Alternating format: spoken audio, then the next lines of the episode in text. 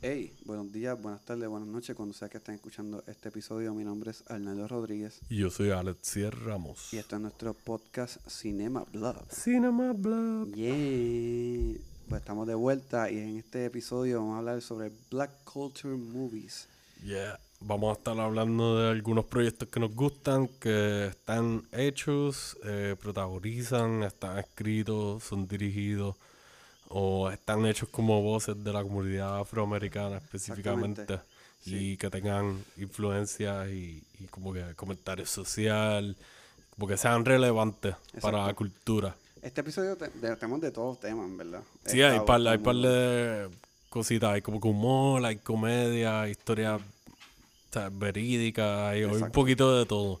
Y pues va a ser la introducción, eventualmente volveremos a- al tema y Obligado, queremos explorar otras regiones para no ser afroamericanos nada más y como que irnos maybe directamente al motherland o algunas otras regiones. Exactamente. Pero nada, saben que nos pueden conseguir eh, por Cinema Blog en Spotify, nos pueden conseguir por Apple Podcast, Anchor. También nos pueden conseguir por las redes como Estamos en Instagram y en Facebook como Cinema Blog. Nos pueden escribir por ahí, nos pueden dar su feedback, dejarnos su review, dejarnos un comment, nos dan un shout out. Eh, nos dan su feedback en Apple Podcast, nos pueden dejar review y dejarnos un comment para que otra gente, sí, nos dejan las estrellas, las que sean, para que otra gente vea lo que estamos haciendo y nos ayuda a seguir por ahí. Exacto. Cualquier cosa nos pueden escribir también por email, cinemablog.gmail.com. Si quieren hacer colaboraciones, tienen discusiones de proyectos, recomendaciones, Sumen por ahí para abajo. lo que sea. Tienen un review y nos quieren decir que somos unas cacas, nos escriben, que nosotros lo vamos a leer. Probablemente lloramos un poquito en la esquinita, pero vamos a superarlo y vamos a seguir haciéndolo. Y Así que vamos a meterle. Ya, nada, buscan algo para tomar, refreshments, para que prendan algo y enjoy. Duro.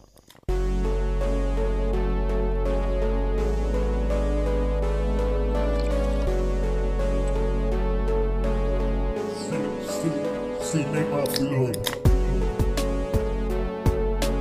Tú veías Fresh Prince. Fresh Prince of Bel Air. Claro, mano. Este, ¿En qué canal es que lo daban? En el 11. En el Aquí por 11. lo menos lo daban en el nosotros 11. tenemos- nosotros tenemos que pagarnos regalías al del canal 11. Que de hecho, Es ahora que ya no existe el cara al 11. Ahora que tú lo dices, van a traer un canal Tele 11 retro en. Univision. Yo creo que escucharon nuestras plegarias ahora Obligado. específicamente. yes, gracias. Van Gracias. van Si esto pasa de verdad. Esto va a pasar, esto ya es oficial, hermano. So que gracias, gracias Alexiel por, por esa gestión cultural que hiciste. Yo tenía un parita, shout out a, a Rubén, Rubén Rivera. Mm. Se graduó conmigo, estudiamos juntos desde quinto.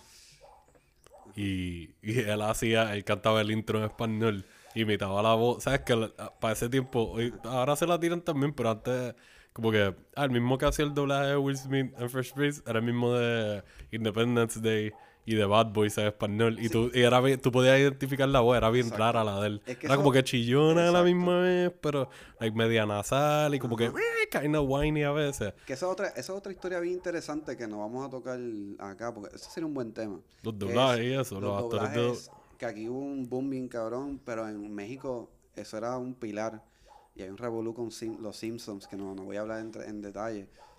Pero que hubo una, una crisis de y se, se pusieron en huelga los, los, Los actores, los de, actores los de voice doblaje. actors, ok. Y por eso es que no sé si te fijaste que en los Simpsons la voz cambió Cambiaron, sí, sí, Y esto fue, por, obligado. un- esto fue por una huelga. Que hay gente que le gustan los OG, hay gente que le gustan más los nuevos, hay mucho- gente que los tienen cruzados como que a algunos les gustan Y los otros. creadores de Simpsons se dieron cuenta que en Latinoamérica y la gente de hispanoparlante Hablaron. hicieron un boom de que mira qué pasó y ahí se dio cuenta como que ya nosotros tenemos un crowd de mente de personas que ven los Simpsons en, en Centroamérica, Suramérica y en cualquier país que hable en español.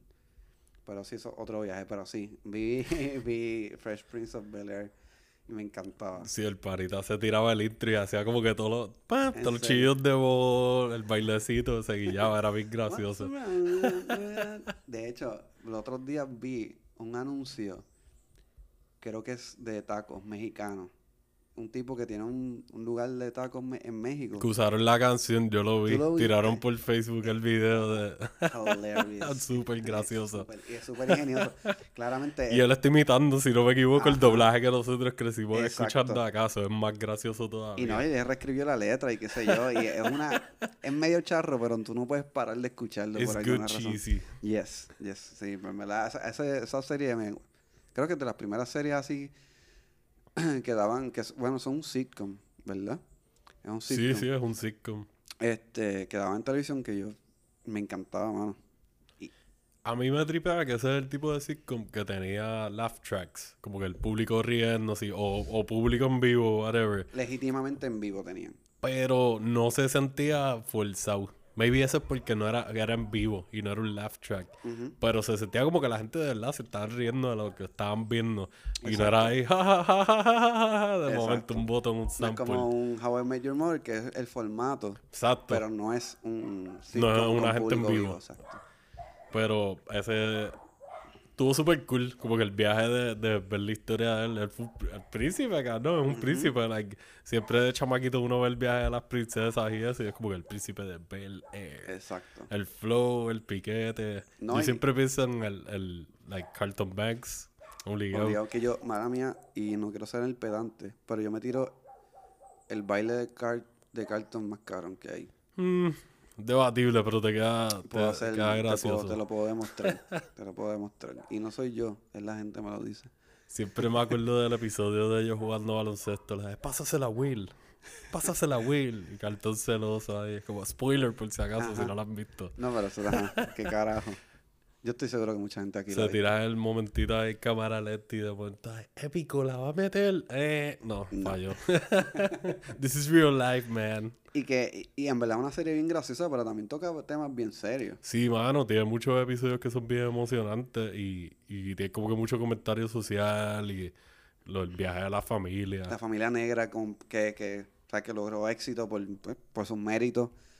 Este, y que pues, claramente, porque es parte de pues, una familia que logró tener, pues, llegar a un estatus social, pero claramente su familia tiene dos o tres familias que, que no han tenido la misma suerte.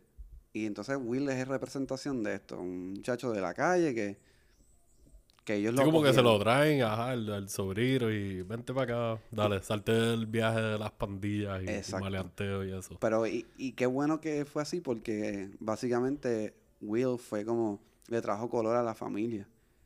Y, Irónicamente.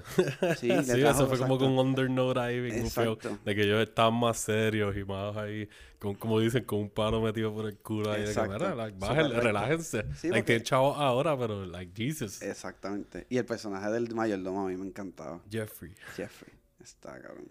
Y está está súper cool que, like, con el viaje de que, pues, lo- a- las personas negras, los afroamericanos, siempre, pues, están teniendo estos problemas con el sistema judicial y legal y qué sé yo. Y la ironía de que él y ellos hayan subido socialmente y económicamente por el ser alguien del sistema legal, porque él es un juez.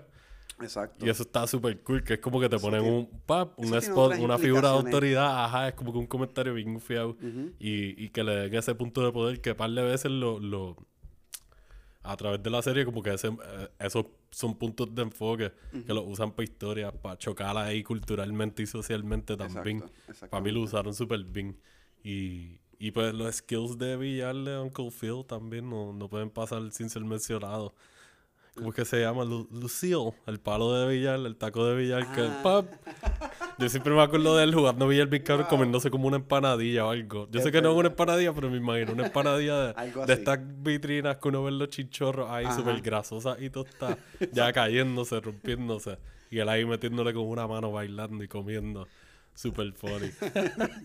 Claro, yo no me acordaba de eso, es verdad. Eso fue una muy buena serie, de verdad. Sí, como que se tiraban esos episodios que eran como que tienes el cheesiness, Ujú. tienes las historias buenas, tienes el aspecto familiar, tienes el comentario social. No siempre es bien seria la serie, pero como quiera, tiene esos momentos que vale la pena que sean serios. Y, y overall es bien divertida. Es como que todavía yo puedo ver reruns. Hace tiempo que no la veo, pero me puedo sentar. Creo que está en HBO ahora, no recuerdo. Ujú. Me puedo sentar a verla y puedo poner episodios random y sé que la voy- vamos a vacilar. Sí, claro. Y lo puedo ver en inglés o en español. Y me voy a reír de cualquiera de las dos. A mí me encantaba. en- Bueno, yo lo veía en español. Yo usualmente la, la, like, más, cuando crecí más, pues la, la seguía viendo, creo que era en Nick at Night, se tiraban los reruns. Y pues la veía en inglés, se tiraban bloques de par de episodios. Ajá. Pero si me la pones en español, yo le meto, olvídate. Me voy el viaje, que estoy ahí viendo el 11 después de la escuela. Yo, así, aunque esto es de los 90, básicamente, ¿verdad? 90, 2000, 90. Eh, yo no recuerdo si 90, salió para 2000. finales de los... eh, Tú dices Fresh Prince. Fresh Prince, exacto. Fresh Prince no salió, creo que fue a finales de los 80 y durante los 90 siguió, o principios de los 90. ¿De verdad llegó hasta antes de los...? Sí, no, yo no recuerdo que haya llegado a los 2000. Mm, Pero que yo no sabía, yo de verdad no pensaba que, que salió antes, como eh, a finales de los 80.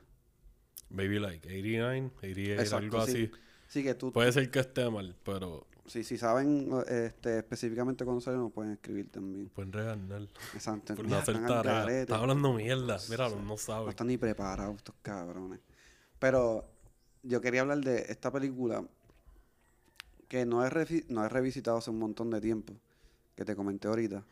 Pero fue de las primeras películas que yo conscientemente me di cuenta como, uff, esto es un tema bien cargado sobre pues, la cultura negra y, y- y- y lo que pasa a nivel social y, económico, que es Boys in the Hood. Boom. Es un clásico.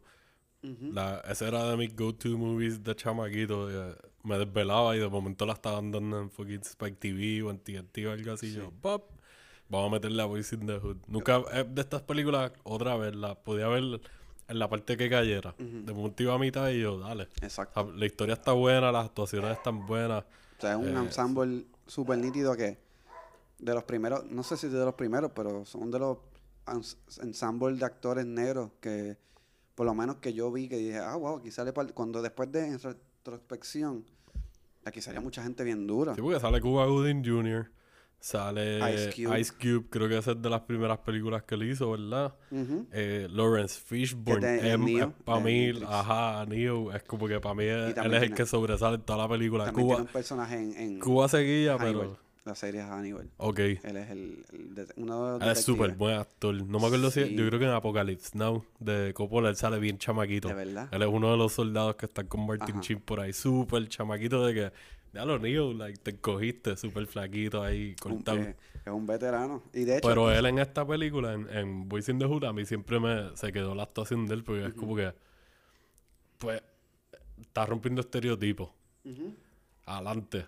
Y para ver esto, lo- esta película de cuándo es, el 89. esto es del ¿no? 91. 91, mira para allá. Como quiera, estamos hablando de que 30 años. Sí. Y en este momento te están rompiendo el estereotipo de, del, como que el papá deadbeat.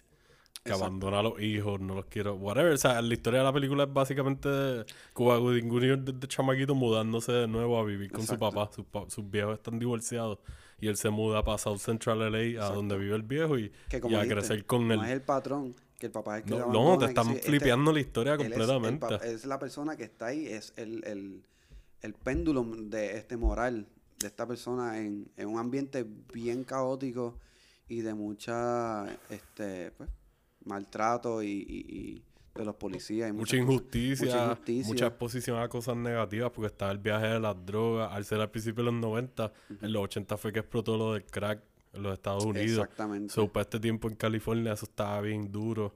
Este, los riots, los problemas ya sociales De que calles, existen. el- ajá, y entonces el viaje de que la estaba en una batalla comunidad menos privilegiada, ya de por sí tiene un montón de maleanteo, drogas, junkies, pillos y cosas alrededor negativas. Las pendejas con las policías, la policía blanca y, y Sí, que, que mucho discrimen. con el viaje de las cosas que han estado pasando ahora es bien relevante. Sí. 30 años después es como que, diablo, esto es like, ya, esta película es súper... Faltan los celulares y ya, y la gente grabando las cosas que pasan. Y Exactamente. maybe ahí no se van tan hardcore, pero lo exploran bastante bien. Exacto. Súper bien de que, como que, no sé, tienen una escena bien impactante, que es bien emocional. Y es como que Cuba Gooding Jr., like, lo mejor que ha en su vida, yo creo que son esos dos o tres minutos ahí, cinco minutos, lo que sea.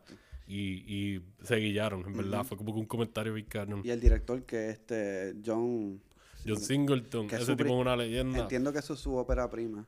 Este, verdad? Sí. No sabía que esa era la, como que el debut del... Que él también hizo Baby Boy y que es un Baby Boy. Trata de temas igual, pero un poquito más light. sí, este, como tiene- que se siente un poquito más cómica también, como que es más, Exacto. no sí. sé, es un poquito más cambiar algunas cosas, pero still toca cosas bien Porque oscuras. y- adelante, no sé si han visto Boys in the Hood, que es una película bien emblemática. Probablemente mucha gente lo ha visto. Pero una película bien fuerte. Sí, Una película bien fuerte. Yo me acuerdo de verlo chiquito y yo decía. "M- Me marcó en, en el aspecto de. Yo no puedo creer que esto esté pasando. Me abrió la puerta a, a lo que es el discrimen, básicamente. Y lo que pasa en estos sectores marginados y que no tienen muchas posibilidades ni oportunidades. Y es como que, wow, fue bien para pelo para mí.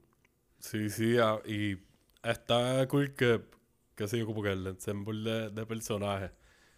Ujú. Un viaje de personajes bien de Exacto. personas discapacitadas, este, Está personas de carro, los maleantes. Y está el típico, el muchacho que, ah, el deportista que quiere salir de la calle. El que tiene actually como que tú ves la, la, la no quiero decirle el, el único que tiene, pero el más evidente que se ve como que este tipo Claro. tiene la, no la salida, pero como que la herramienta para poder buscar una mejor Exacto. vida y sí, salir de este, Esa es una de de las este herramientas, si no, no estoy hablando del culo, una de las herramientas entre esto, el deporte y la música, que es una forma de, de salir de la precariedad de, de, este, de este sistema, de, este, de esta forma de vivir, porque son bien pocas las oportunidades.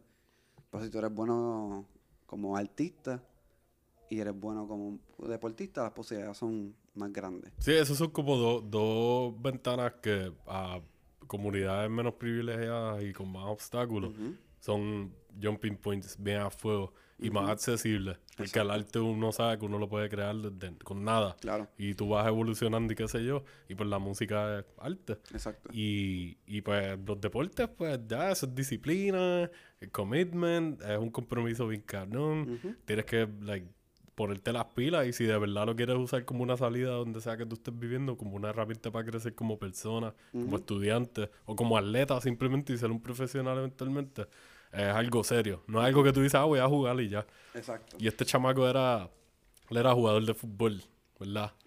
Sí. Ese, ese Jugador personaje por lo menos. Y estaba el de Cuba Junior. Este, Cuba Jr. Exacto, que él era como el, el, el estudioso, el que quiere salir. Sí, él era como que entre barrio. quote unquote, el más línea que su- estaba exacto. entre todos. Porque tiene un papá que le ha enseñado como que.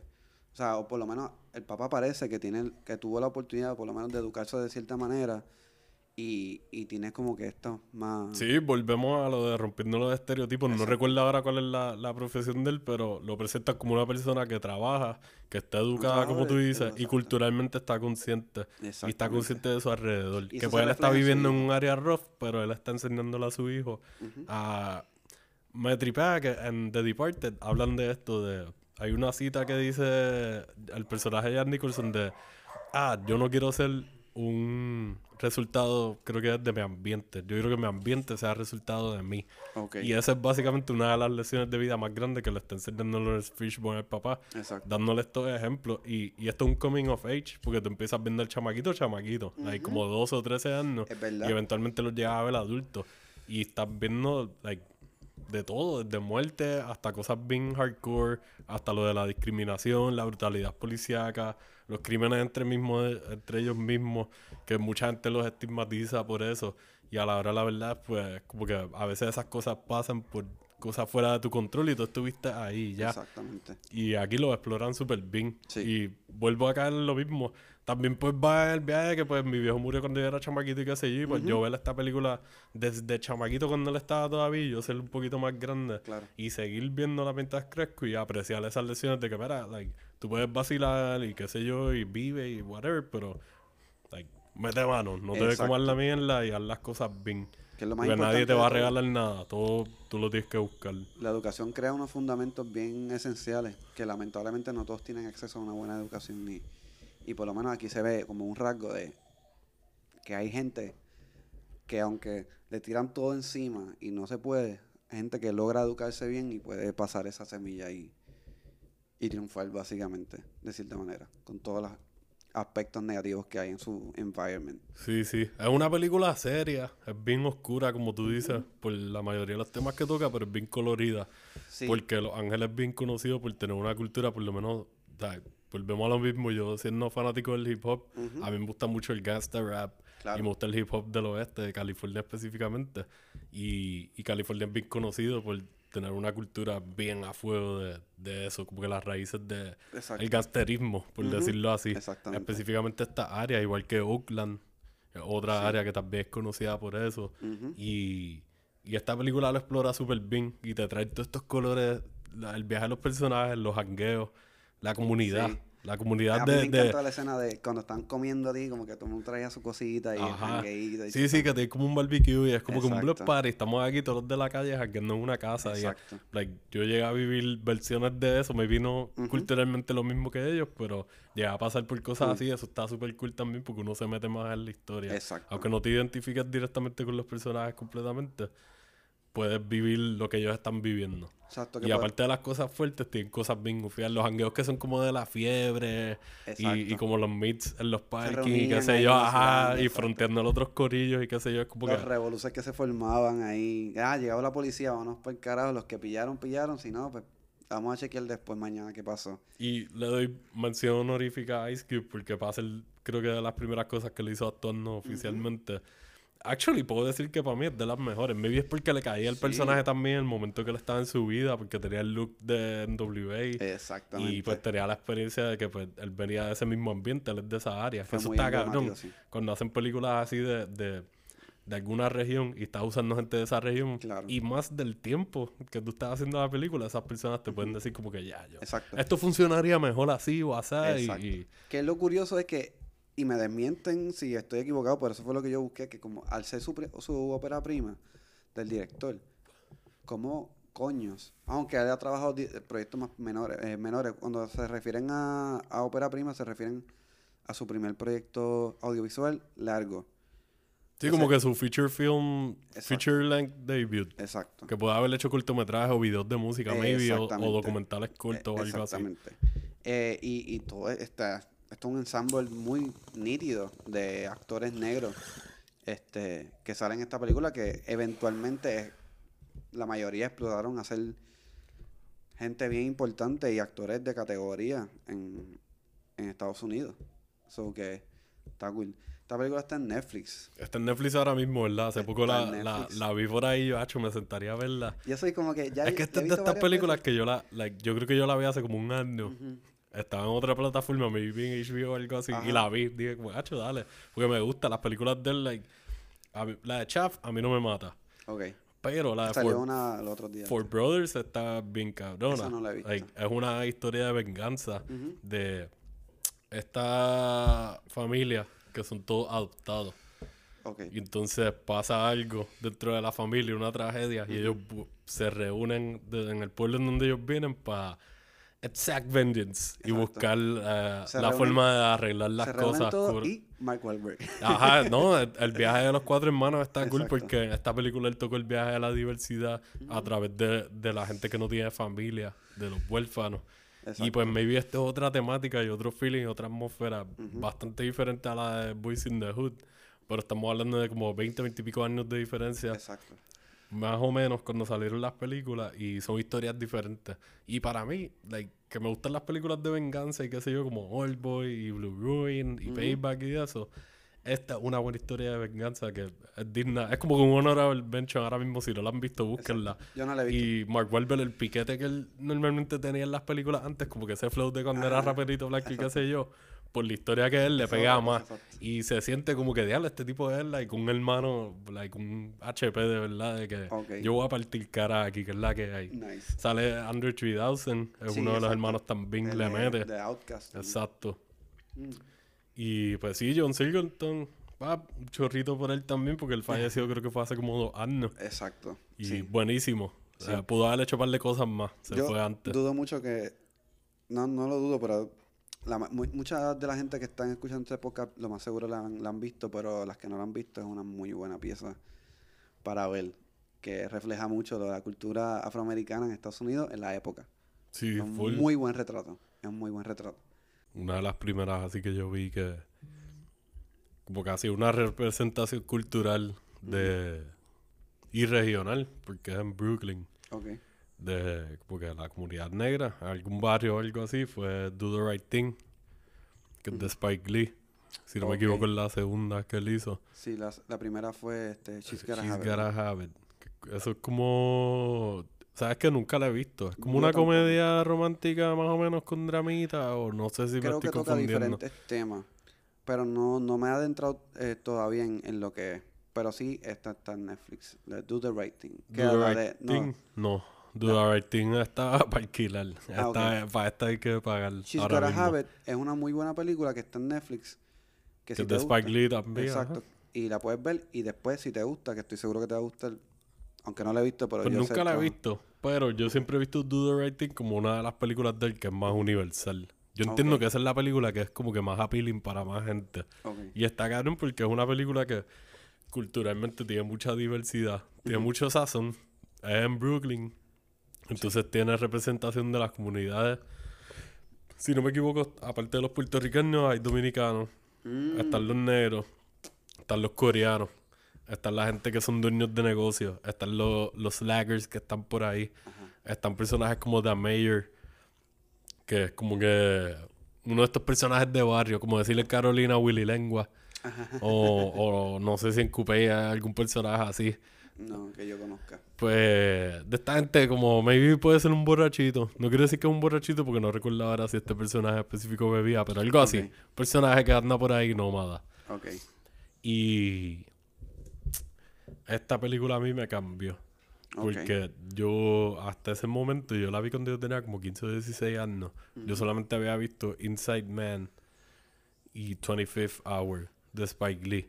Dos excelentes películas, súper buenas, dos géneros diferentes. Una es un dramón, la otra es un noir, un neo noir bien cabrón. Y Do the Right Thing me cambió porque fue como que like, me tiraron esta malcocha de cultura, de música. Eh, me dieron por donde me duele. Like, este, Public Enemy trabaja en el soundtrack. Uf. Los colores de la película son hermosos. Este, Spike Lee la escribió, la dirigió, fue productor y es el protagonista. Otro Cuca Gómez. Big Cannon es el protagonista, teniendo veintipico años maybe en ese momento. Chamaquito. O sea, bien chamaquito, parece que tiene como, como 18 cuando tú lo ves. Y pues básicamente la historia es de- del personaje de él. Él trabaja en una pizzería ahí en el barrio en Brooklyn. Y él está... ¿Tú lo has visto? ¿Te has visto No, no la he visto. No la he Ok. visto. De un italiano, este. El- con hay una pizzería italiana, de una familia italiana. O sea, ahí está como que parte de la representación, quote unquote, blanca en la película. Y, y pues él trabaja, creo que es Mookie, que se llama. El personaje, él trabaja en esa pizzería y la historia corre el día más caliente del verano, de ese verano del 89, Todo es un día. en un día. Oh, Jesus. Y las tensiones están corriendo, like, high shit. A fuego. Ha- Hace calor, es verano, la gente está aburrida, este, maybe están pelados, están en el hustle, tienen muchas culturas diferentes ahí chocando y, como que música desde merengue y salsa, qué sé yo, hasta hip hop, hasta Nice. música de blanquitos, rock Ajá. Y... Bueno, en verdad, esta película está súper bien hecha. Hay una edición de Criterion que, que me quiero comprar de, Ah, de. Blu-ray de ellos, porque en verdad... Y el arte es súper sencillo, pero estoy seguro que va a tener muchos features bien buenos. Eh, ha, ha cursado por varias. Sí, full, obligado, obligado. Eh. Esa colección de ellos, en verdad, hay muchas cosas art house que no me gustan tanto, no me interesan tanto, pero tienen una colección bastante vinculada de películas extranjeras y clásicos y cult classics y par de películas independientes súper duras que vale la pena. Si tienen break de coger el Criterion Channel un ratito para ver lo que tienen ahí digital, Tienen para ver, eh, ponen muchas cosas buenas.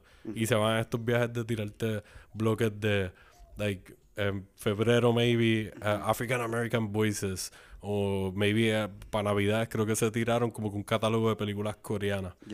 Y sí, están súper buenas. Pero Do the Right Thing eh, es una película bien cabrona. Está súper bien hecha, es bien emocional, es cómica.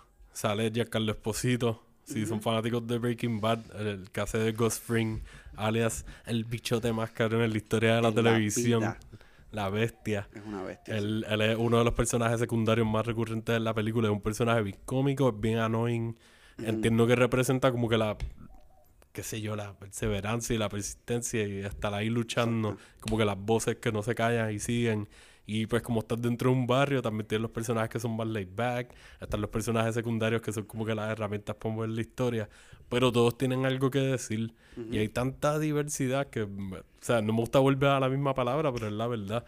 Y yo lo había dicho en otro episodio, o sea, mis viejos crecieron allá en New York Ah, y me hablaron mucho de las culturas y las diferentes personas que había ahí, las familias y eso. Y viendo esta película me puedo transportar más o menos, aunque son épocas diferentes, pero tengo una representación visual Exacto. y de atmósfera bastante, yo entiendo bastante close. Súper, ajá. Este, y pues nada, like, como dije, hace calor, todo el mundo está bien cabronado y lo, est- el estrés está súper alto. Eh, eh, es una bombita, es una bombita chévere. De el verdad. payoff está bueno. He visto varias tomas de esta película y tiene Sí. unas tomas súper interesantes. Creo que para ser un director, o sea, no para hacer nada, o sea, es un director que empezó a hacer películas sobre la cultura africana y, afroamericana y, y lo que y todo lo que tiene que ver. Es un, es un director que ha sido bien versátil y ha utilizado muchos recursos cinemáticos bien nítidos. Más allá por lo que él conoce y también por lo que él tenía para hacer las películas. Full, sí. Que, No, me siento mal que usualmente nosotros como que estamos, tratamos de estar al día con los budgets y para esta no lo chequeé, pero yo entiendo que debe haber sido un budget bastante modesto. Considerando en dónde grabaron, Ujú. si grabaron en location, no estoy seguro si grabaron en location o es un set cerrado, puede ser un set El cerrado. budget fue de 6 millones. Yo no creo que hayan grabado un set cerrado. Yo creo que tiene que No. haber sido en location. Sí, obli- obligado. Porque, ajá, yo me imagino que de 6 millones con un set cerrado y, y todo el viaje de todo lo demás que tienes que pagar, se te van esos chavos en nada. Exacto. Y, mano, el- exploran el bloque bien brutal. Yo, yo que, o sea, que parte de mi vida fue entre Carovana y, y entre Carolina, Villa Carolina. O sea, nosotros tuvimos nuestra propia versión del bloque, el bloque 8A, y ver, ver la versión de ellos de la calle. Y, la versión de ellos de la caja verde en donde nosotros hackeábamos. Y la versión de ella de, los de los get together. Y, y los momentos así que elevaban a todo el mundo y todo el mundo estaba presenteando en la calle. Como que, espérate, está pasando algo aquí. Exacto. Y cuando se forman peleas y hay tensión, eh, like, se pone seria la cosa, igual que te hacen, digamos, confrontaciones un poquito más silly. Pero como está el comentario social y el subtext ahí Exacto. de que tú dices, espérate, esto se ve silly, pero en realidad tienes que ver más los ideales y por qué es que están Claro. chocando. Y, que lo que estoy viendo, mala mía que te Ajá. interrumpa, que está bien nítido porque a pesar de eh, She's Got a Habit, que no la he visto, que esta trae diferentes tipos de culturas que también son, eh, son como que no son bien tratadas en Estados Unidos, chocando diferentes culturas que son marginadas en un mismo lugar. Eso es súper interesante y es bien real. Y las personas que no lo conocen, por ejemplo, yo, yo puedo saber un poquito por encima. Pero estas son películas que te dan una visión clara o una fotografía, como un marco, una foto bien clara de, lo, de, lo- de cómo funciona eso. Eh, sí, por eso mismo lo digo, que esto me- a mí me transporta mentalmente y me lleva a las historias de mi tío y mi viejo y mi pai y mis tías de cuando estaban chamaquitos allá en New York y el viaje de abrir el, la bomba de agua pf, y el chorro Exacto. y coger la lata y rasparle la brea y corriendo por ahí haciendo carritos de mierda de basura para jugar y los vecinos todos pidiéndose cosas como que ah, mira, la- como una comunidad también más cercana Exacto. aunque fuera por grupito como que ah pues maybe los boris eran más cercanos acá los negros más Exacto. cercanos acá pero todo eso está bastante cerca Ujú. y contigo que maybe tengan la separación te enseñan a través de las relaciones en la película cómo esas diferentes comunidades se cruzan, sean por relaciones amorosas, sean por amistades, sean por eventos negativos que pasan que los unen para hacer una voz en contra de alguien. Y a este cabrón, en verdad, para hacer la segunda película de él, like, yo lo dije en otro de los episodios, como que yo soy fanático de él, pero hay proyectos de él que no me encantan y hay otros proyectos que me fascinan. Y es, es bien raro. Yo soy bien, Pero- yo, para serte bien honesto, yo no he visto muchos proyectos de Spike Lee. Me siento muchacha, diablo. Tenemos una cabra subiéndola. Explorando. Pero yo no he visto muchas películas de Spike Lee. He visto dos o tres. Y, y me gustaría ver esta. eh, que quería ver She's Got a Habit y quería ver esta, pero no tuve el break. Pero qué bueno que la traíste. Este, porque sí, me la habían presentado en la universidad como que esta es una película emblemática Full, definitivamente. Esto es un clásico. africana- ah, af- afroamericana.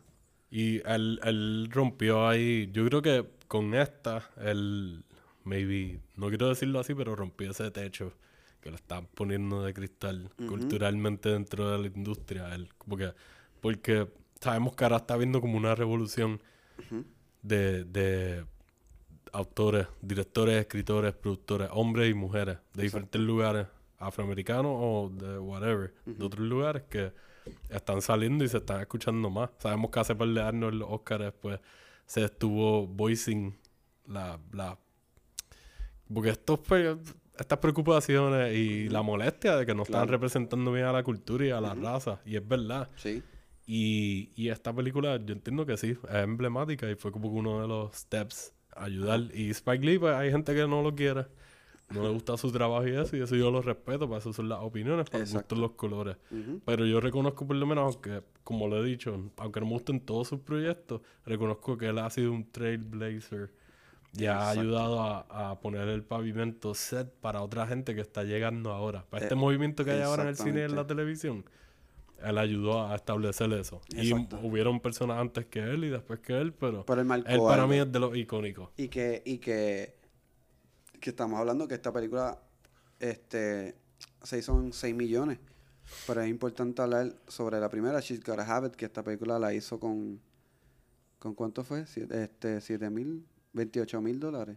No, Nada, 10 175 mil dólares. como quiera, Que nada. es nada. El boost de hacer- una a la otra es como Para que... el tipo de película que, y la, como visualmente se ve, que aunque yo no la he visto, he visto dos o tres escenas, 175 mil dólares no es nada. Nada. Es nada.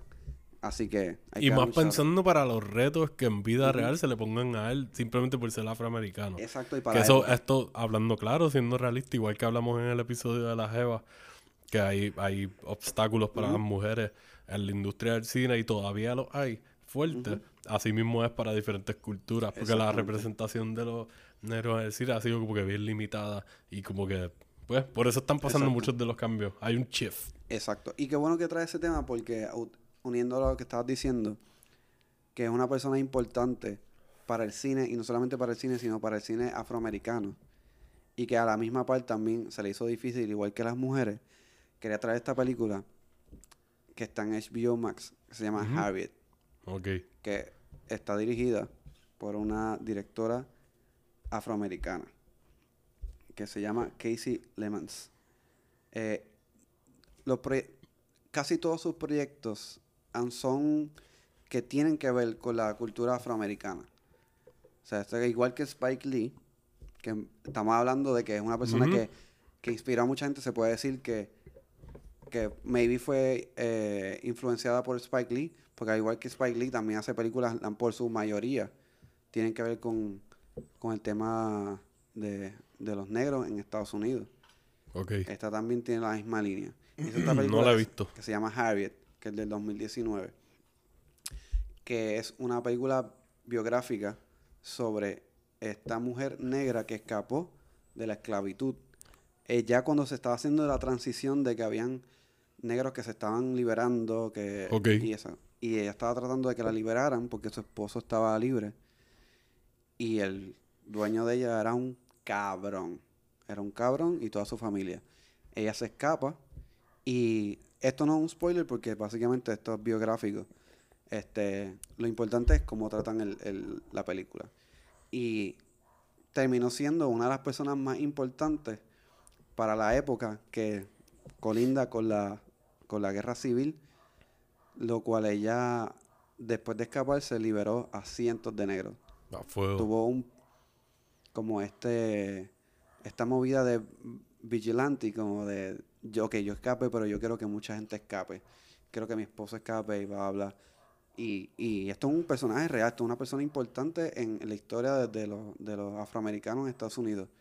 Y liberó un montón de negros. Un montón. Y después ahí empieza la segunda guerra Mu- la, perdón, la segunda guerra mundial la, la, la guerra civil. Y ahí fue que explotó todo. Todo esto está en este contexto. Ok. está en HBO, en HBO Max. Y es una película bien linda. Hay algo que a mí, como ustedes saben, no soy una persona muy religiosa, tiene un elemento, Más Divino. espiritual. Ok, divino. pero no es lo que mu- mueve un poco la historia, pero no es no, no te lo tiran tanto en la cara, solamente un poco. pero overall es una muy buena película biográfica. Y yo no, por lo menos yo no sabía, y hay probablemente mucha gente que no sabe, eh, hay gente que sabe, pero es una muy buena película o un retrato sobre esta persona que es tan importante para la en la historia de los afroamericanos y más que es una mujer y que no nunca no, no, no se contaba mucho de ella. Sí, esto es una historia de superhéroes. De que esto es un cómic, básicamente. Hacen un cómic de esto, un Exacto. graphic novel, y esto va Y eso a es lo pegar lindo de esta película. Que estamos hablando de una persona negra que fue como un- una vengadora, como un superhéroe, básicamente, como estás diciendo. Que la que hace de del personaje es eh, Cynthia Erivo, que fue la que hizo de. Ella salió en Bad Times at, at el Royal. Ok. ¿Tú viste esa película? Ah, ella es la que Ella- canta. La que canta. Uh, y nice. de hecho, en esta película, ella, que yo, yo jodiendo con panas, como que esta, gente, esta tipa canta demasiado, canta muy bonito. En esta película pasa lo mismo, pero tiene un- una carga más, más potente porque... Es más emocional la... exacto, porque Sí, está el- porque... la- el elemento del gospel. Exacto, eh, eso mismo estaba pensando que culturalmente el gospel está bien fuerte ahí. Y tiene una carga más, más fuerte, porque la música, el gospel, igual que nosotros, la bomba y la plena. Fue una música no solamente para entretenernos, también para, para expresarnos, porque no teníamos otra, no sabíamos escribir o whatever. Eh, era nuestra forma de contar historia. Y eso me gusta, los elementos de esta película me gustan, que utilizan los elementos de la música, valga la redundancia, para también de forma de contar la historia. Y quiero decir que la fotografía es espectacular. La fotografía está a otro nivel. Ok. Esta película está en HBO Max. Este se la recomiendo altamente. Y sabes que hablando de HBO, ellos como que han estado exponiendo muchos de estos proyectos que han estado saliendo nuevos, porque la otra vez hablamos con Luisa de, de Mercy, que fue una de las películas favoritas del, del año pasado. Ah, exacto, y eso fue una película que pues culturalmente también está siendo bien importante ahora mismo. Y está HBO. Entonces tienen la demás, que pues está Olivia Spencer, que esa es de las actrices más duras afroamericanas ahora Sí. mismo. Que salió en The Help también. Exacto. Eh, tenemos la de Queen and Slim, está por ahí, que esa fue de las últimas que salieron el año pasado, por lo menos a través de esa plataforma. Y la tengo en la lista. Se ve muy buena, he leído muchas reseñas buenas, he escuchado muchos buenos reviews, muchas opiniones buenas. Y se ve bien interesante, es como un viaje de una pareja que tienen un first date y pasa algo de como un incidente con un policía y el policía muere y ellos se van a la fuga y por ahí sigue la aventura. Y esto, by the way, como que sale en el trailer, si no me equivoco, y está en la sinopsis, no es como que un spoiler. O sea, es básicamente cómo corre todo. Ok. Este, pero nada, de HBO también. Está esta serie original que empezó a salir el año pasado, que es Lovecraft Country. Ajá. Que pues la creadora de la serie es Misha Green. Misha. Green trabajó escribiendo en Spartacus, que a mí me encanta esa serie. De verdad, yo nunca la he visto. Trabajó escribiendo en Sons of Anarchy. Hay mucha gente que no le gusta, a mí me gusta esa serie, la vi completa. Eh, trabajó en el reboot de Heroes. Como que tiene experiencia en varias series de franquicia. Y ella creó esta serie basada en una, si no me equivoco, no estoy seguro si son unos graphic novels o unas novelas del mismo nombre. Y pues, básicamente está siguiendo a este chamaco, Atticus, que él es un veterano de, creo que es de la Segunda Guerra Mundial, es los 50, sí. Y, y pues él se va en este viaje cross country por, el- por Lovecraft Country, lo que Ajá. conocen el área de, de donde pasan las historias de, de H.P. Lovecraft, la ficción. Y, y él se va con una amiga de crianza y con su tío a buscar a su papá, que su papá está perdido por aquí. Entonces, o sea, para los que no conocen a H.P. Lovecraft, él es como que el, el bichote en la ficción del horror cósmico. Ajá. Hay muchos autores más aparte de él, pero él se inventó el Lovecraftian horror y escribe mucho sobre la el madness, la locura, eh, cosas inconcebibles y como que, que nosotros no podemos comprender Ujú. y muchas cosas fuera del conocimiento de la humanidad. Y pues él era un conocido racista. él era de, de Providence, Rhode Island. Y pues Ujú. él es un producto de sus tiempos. No se le puede quitar eso. Reconociendo aparte de lo que haya hecho en la ficción, el tipo era un racista. Y esto Claro. se conoce. Y pues estas historias tienen de protagonistas personas afroamericanas Ujú. En historias dentro de la ficción, combinando la ficción de él con otro tipo de ficción. O sea, es como que escupiéndole en la cara más o menos, pero a la misma vez embracing lo que él creó, que está cabrón ya de por sí.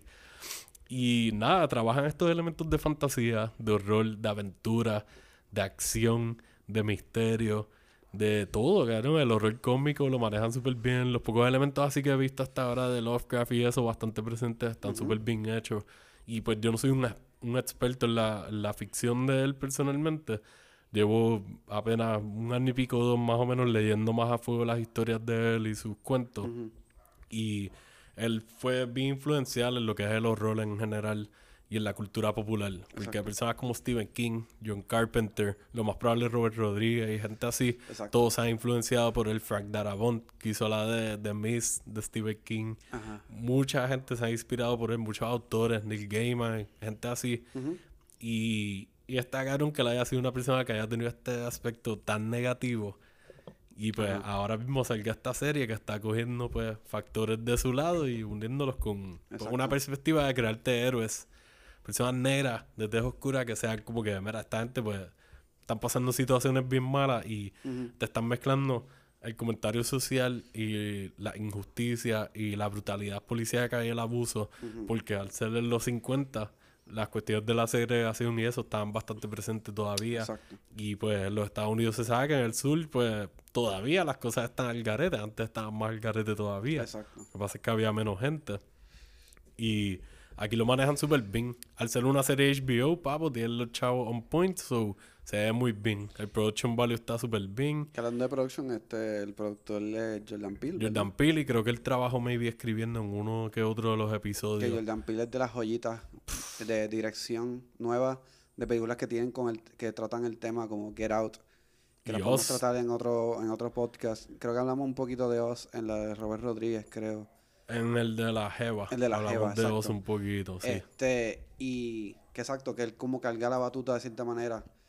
Y, La y- serie esa de Twilight Zone, el reboot de él, si no me equivoco, tiene mucho enfoque también en como que ese aspecto. de verdad, qué bueno. Y esta serie para mí fue un puño al alma porque, o sea, no quiero sonar como un mamón del movimiento y qué sé yo, pero es la verdad, nosotros somos satos aquí, somos mixtos. Exactamente. Y desde chamaquito se nos enseñó el viaje que somos ah, taínos, españoles, colonizadores y, y africanos. O sea, Esas son las raíces. ahora mismo yo, me- yo parezco medio árabe.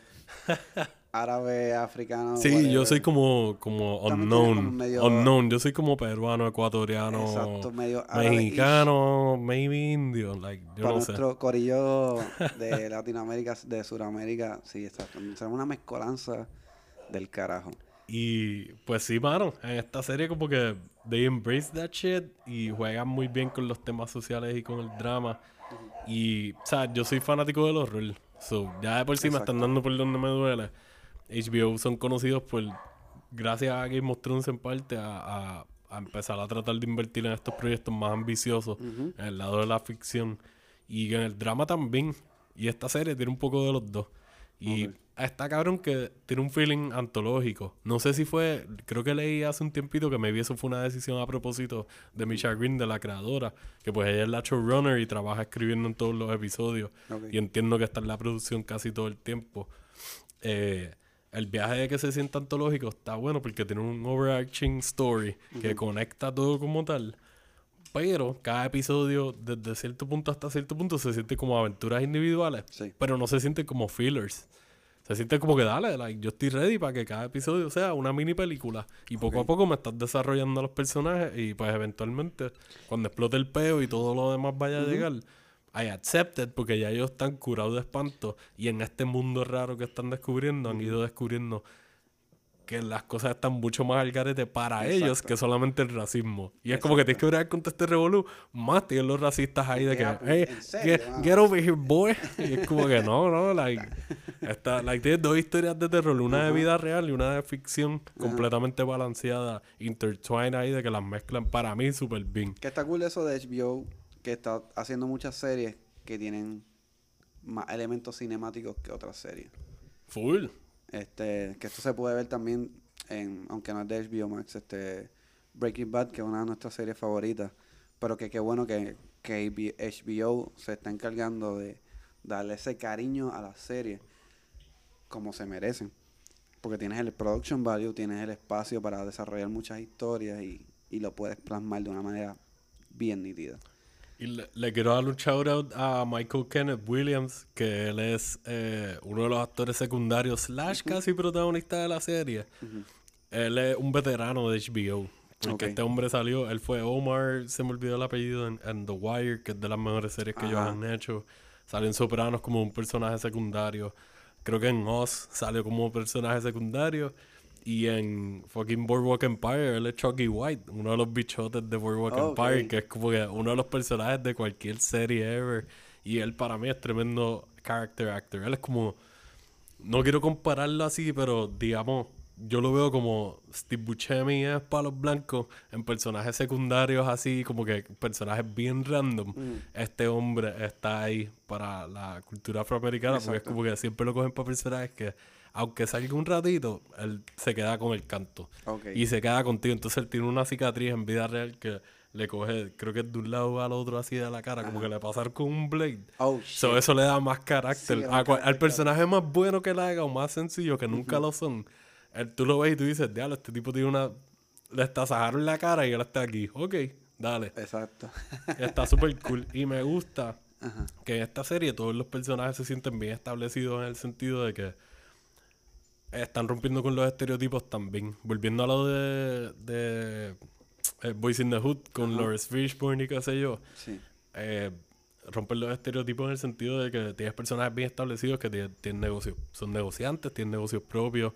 El chamaco principal, Atticus, es un, es un veterano de la guerra y como que tiene esa disciplina y es una persona fuerte.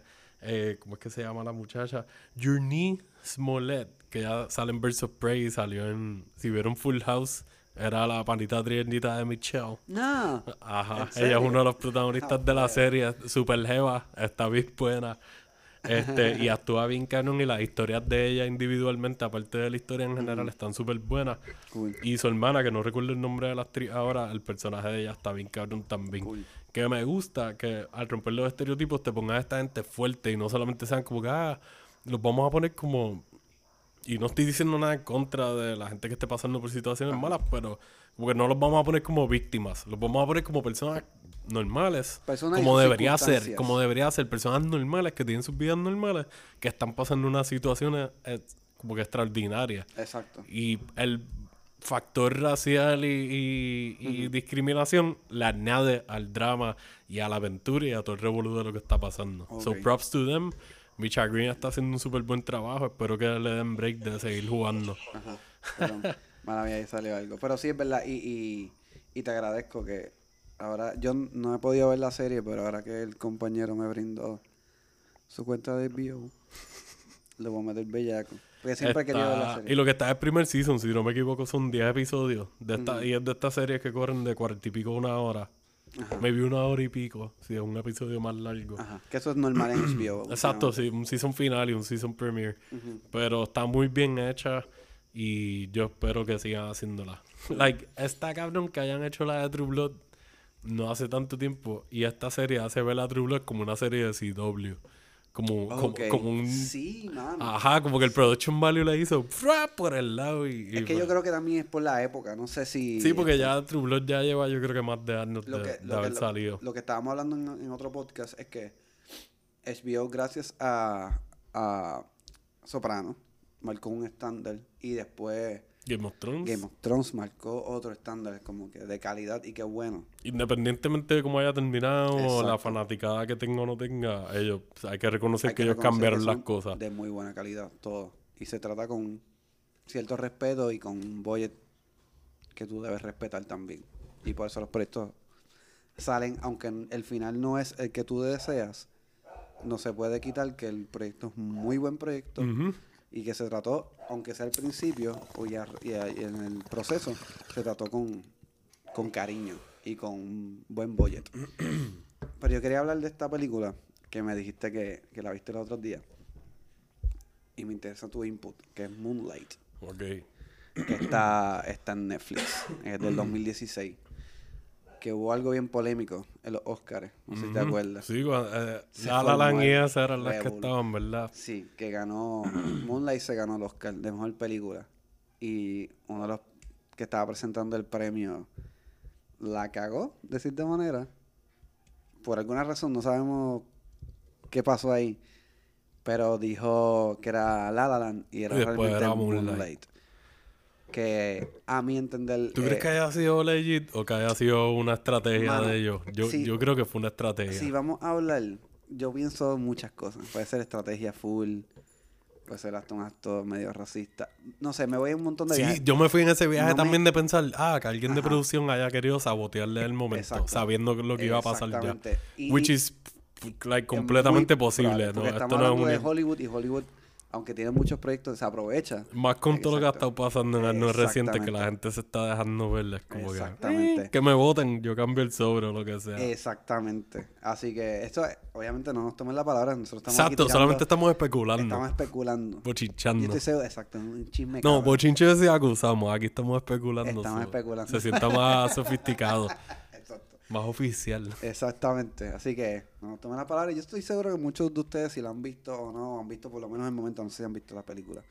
Pero saben que hay algo medio. Yo la vi y antes de que nos vayamos de, lo- de los Oscars, Ajá. yo no he visto La La Land. Que conste que yo, no he visto La La Land. So, no puedo decir como que ah, una película es mejor que la otra. Exacto. Pero sí te puedo dar la de que pues tú sabías que yo no la había visto y que sí, cuando íbamos a hablar de este episodio, íbamos a hacer este episodio, pues dije, déjame verla. Porque también vamos a hacer lo de Story 4 y yo dije, pues déjame ponerme al día por si acaso para los dos. Exacto. Y la vi y pues mano, es una película hermosa.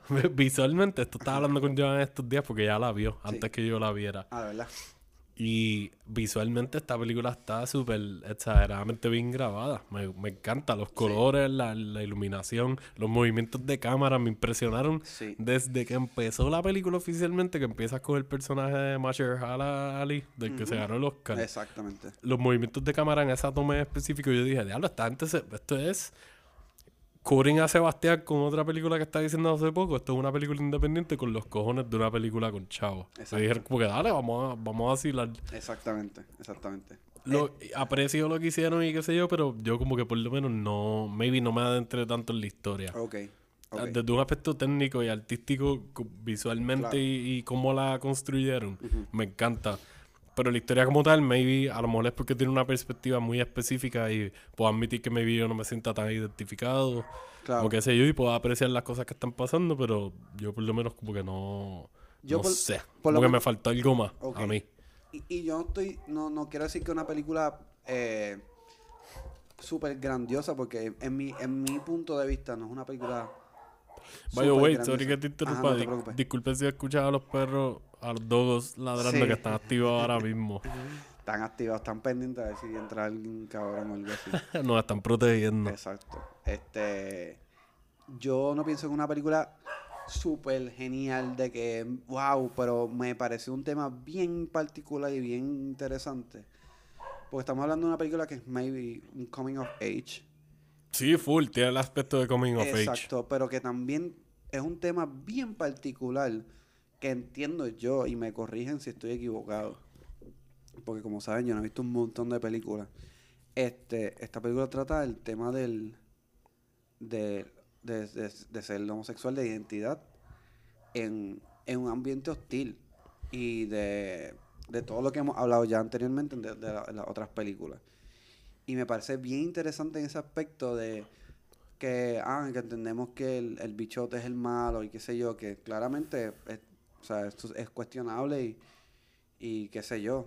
Todo el mundo hace lo que tenga que hacer para sobrevivir, pero claramente sufren muchas muchas personas por, el- por este Sí. tema. Pero que me, me pareció bien interesante que el, el personaje de, de, ¿cómo se llama? El, el De actor? Mache, Ma- Mahershala Ali. Aunque- me- siempre me confundo el nombre. que aunque sus, su forma de vida es incorrecta o difícil de entender, es el moral compass de cierta manera de este, de este Full. porque aunque es un tipo que está en el bajo mundo, le enseñó a este muchacho a, a, a defender lo que es él y su identidad y que nadie le diga lo contrario. Y aunque no sale mucho en la película, Sale un tercio. mini Yo spoiler, lo, yo lo, ah, yo, yo, y no estamos diciendo nada de la historia, simplemente la presencia de él Exacto. es bastante mínima, considerando lo que dura la película. Exactamente. Pero lo que él trae a la película es tan importante para moverla, básicamente, que es suficiente lo que él trae a la mesa. Y y es sembrando esos cimientos de lo que vendría siendo esta persona, que aunque tuvo una vida tumultuosa eh, con sus papás y, y en el ambiente que se estaba que se estaba rodeando, él trató siempre de mantener, o, o, o, o por lo menos tuvo la esta, esta pendeja de tenerla, como que de luchar contra lo que es él realmente y no dejarla caer. Y me parece una película bien interesante por eso, porque es un tema que estamos hablando de que hay, mucho discrimen entre la, en la, en- entre la, la población afroamericana en Estados Unidos y más del gueto. Eh, y, y, y para colmo ser homosexual es como que Sí, es como con un handicap extra. No suena feo, pero es como que más o menos como de, funciona. en- frente a la sociedad se te va a hacer más difícil que a nosotros. Que no debería hacerla así. Exactamente, o sea, estamos hablando de que esto está súper mal. Pues estamos, estamos haciendo una reflexión sobre una vida como esa. Este, sí, estoy bien. Sí, tráeme otra. Y, y está súper nítido y me parece bien refrescante que traigan este tema. Que, que es como un bad trip, como que, ajá, otra pendeja más, pero es bueno explorarlo porque eso debe ser la historia de muchos afroamericanos que tal vez tienen esas inhibiciones de, por- de, explorar su sexualidad o, descubrir quiénes son.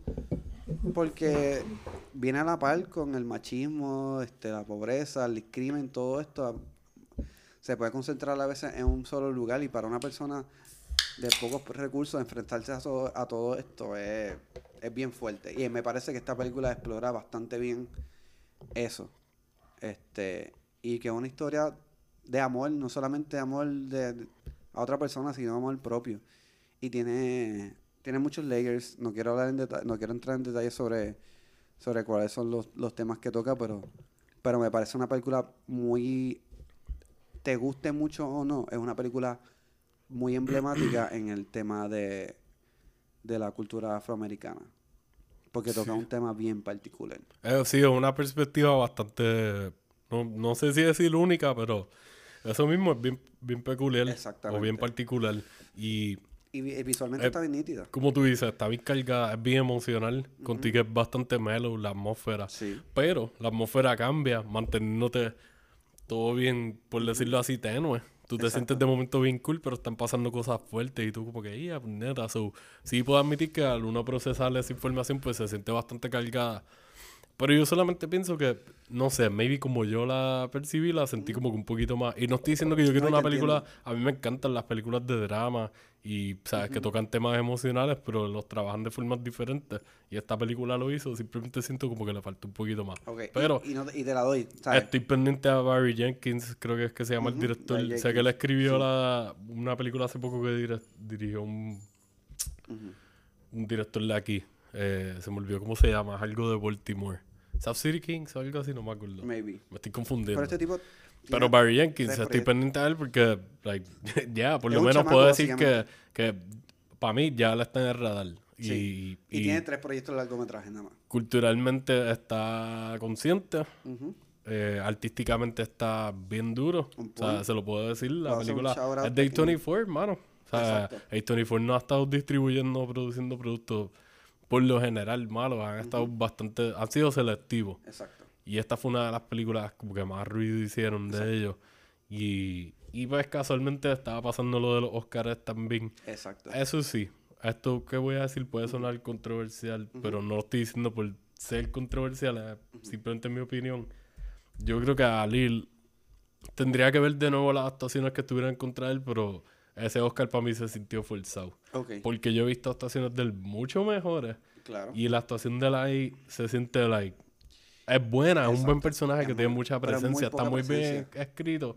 Sí. Pero la actuación de él para mí no fue nada. Claro. Like, hablando claro, contigo él es. O sea, Remy, bueno. el personaje de él en House of Cards es de un personaje excelente. Exacto. Y para mí la actuación de él en House of Cards es, like, parte lo Sí. que él hace en Moonlight. Full, full, Igual, irónicamente, lo que él hizo como Cottonmouth en la película de. En la serie de Netflix de Luke Cage. Ajá, irónicamente, es como que yo lo vi como que dio más range. En esta se sintió muy un personaje no genérico, pero como que la actuación pudo haberla hecho cualquiera otro.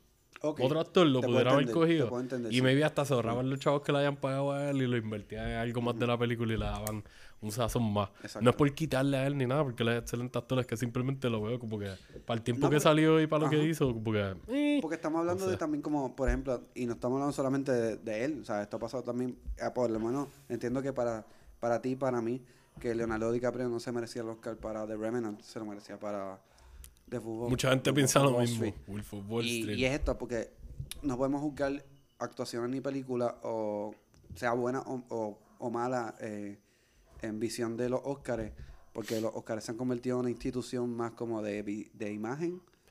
Sí, en verdad hay como que mucha política involucrada Exacto. y como que hemos hablado otras veces de los clubes y la inclusividad y exclusividad y es como que los Oscars tienen una mala reputación. Ya de por sí tienen esta controversia por la cultura afroamericana y africana en general. Exactamente. La primera actriz africana que se ganó el Oscar fue Charlize Theron. Y ella es blanca. Y es como que, ah, like, nunca hubo otra actriz en alguna película art house o algo. Maybe no la hubo. No es por tampoco revolcarle el avispero, pero a la misma vez como que es so ironic Exacto. que estén esas controversias. Y es como que quién vino después Lupita. ¿Y cuánto Lupita pasó entre ellas dos? Un montón. Bueno, no, yo creo que estaba la, la de Empire. Creo que se ganó, maybe.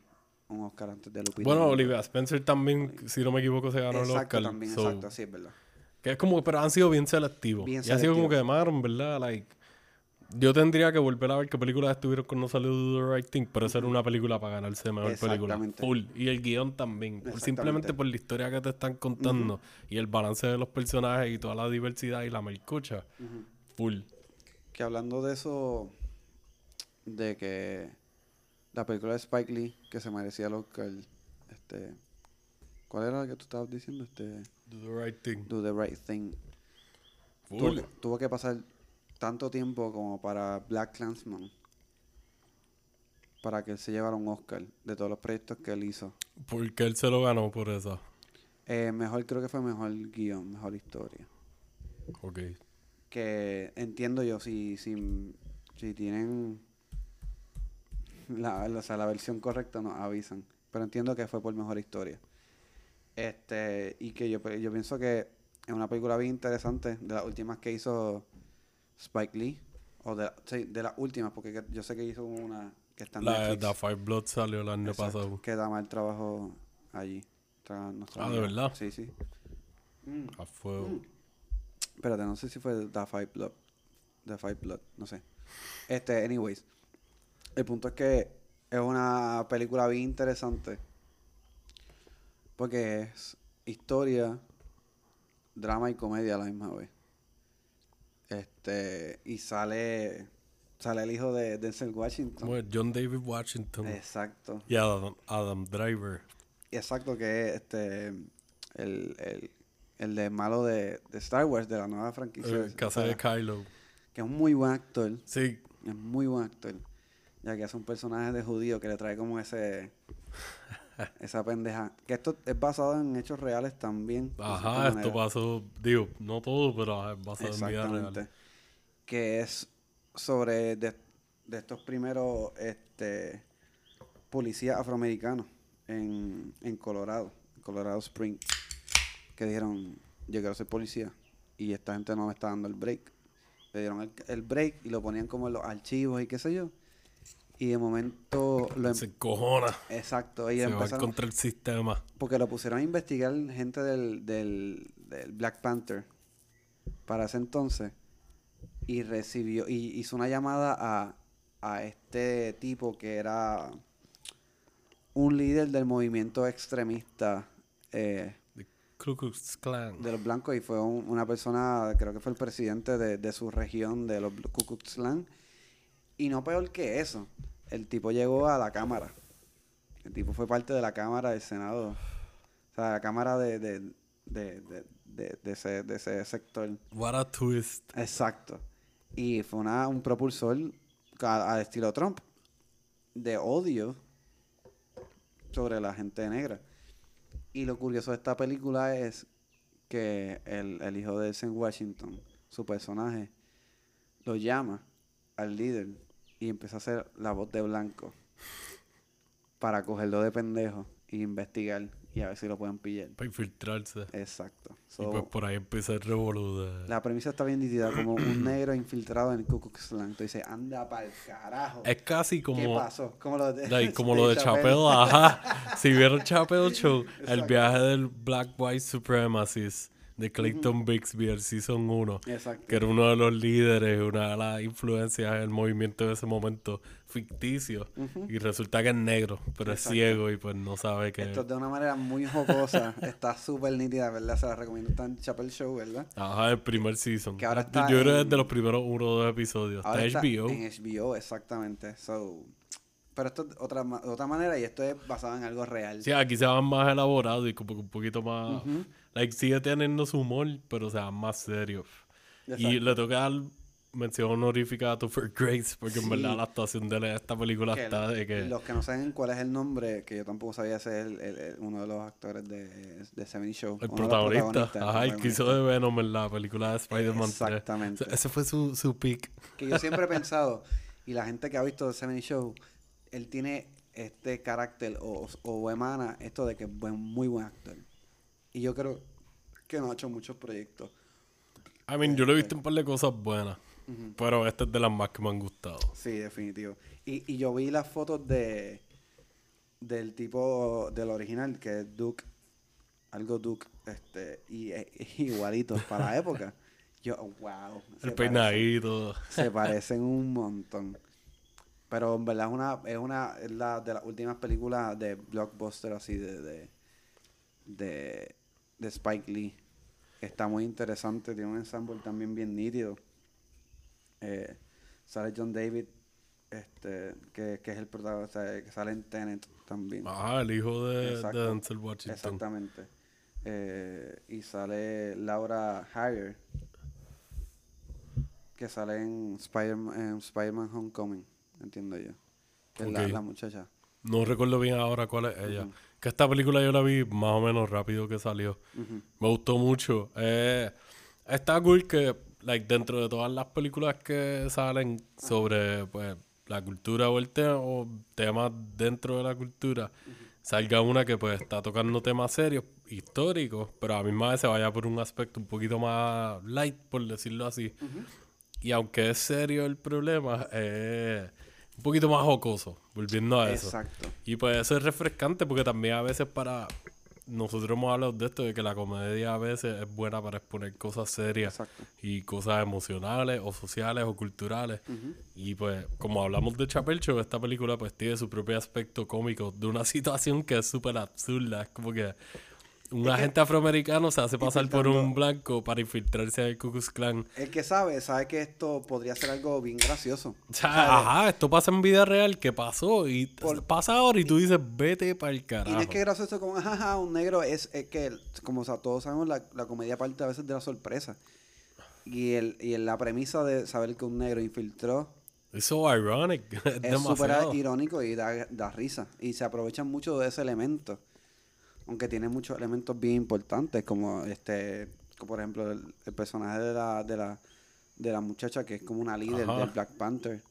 Este, y esta relación que tiene con, con Sí, como que hay una dualidad ahí también en el sentido de lo que él está haciendo Exacto. versus lo que él quiere hacer, maybe de verdad, o Que- sus intenciones. que a la misma vez tiene su peso para la época. Estamos hablando de una época que había mucha opresión de los policías blancos hacia los negros. Y los negros ver un policía era como, como nos pasa a veces de vez en cuando. Yo entiendo que a nosotros nos pasa mucho. La perse. La de, perse de- ya- de ya- estar guiando por ahí, de momento ves a los guardias en el, El hecho de en ver el retrovisor. Que está bien cabrón que tú estés por ahí por la calle y tú ver un policía y, y en vez de sentirte como Protegido y te sientes sano y que, salvo. "Diablo, esto es- Ah, me jodí. Y, y esto viene pasando desde hace mucho tiempo, ¿entiendes? Y eso fue un elemento bien nítido que trataron en la película de relacionar a una líder del, del, del- del Black Panther Sí, con el primer guardia o policía afroamericano en esa área en O sea, es una conexión bien, like, ah, esto no debería estar pasando, like, Exacto. hay mucho conflicto. Y lo manejaron súper bien. Sí, y es una película bien nítida, de verdad. Y, y- y ahora mismo la sacaron de, de Estaba en HBO, Estaba en estuvo un tiempo en HBO. y, y ya no está, que es una lástima. Pero está como todas las películas que nosotros recomendamos que no están en ninguna red, siempre están en Prime. Y esta está en La pueden 3.99. alquilar. Y de verdad, si no la han visto, que yo dudo mucho que mucha gente no la haya visto, pero si no la has visto es una muy buena película para ver. Además, que al final te dan una bofetada en la cara. Bien brutal. una super bofetada en la cara con imágenes reales de algo que no voy a mencionar. Pero me pareció un elemento bien importante para él ponerlo porque a pesar de que esta película es de historia básicamente cómic, cómica y, y tiene muchos elementos, el mensaje está claro.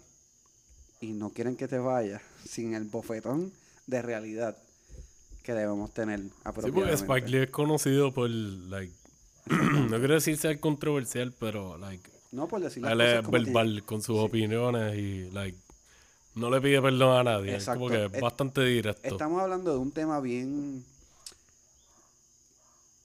bien importante que es la cultura afroamericana en particular por, por el discrimen que todavía hay.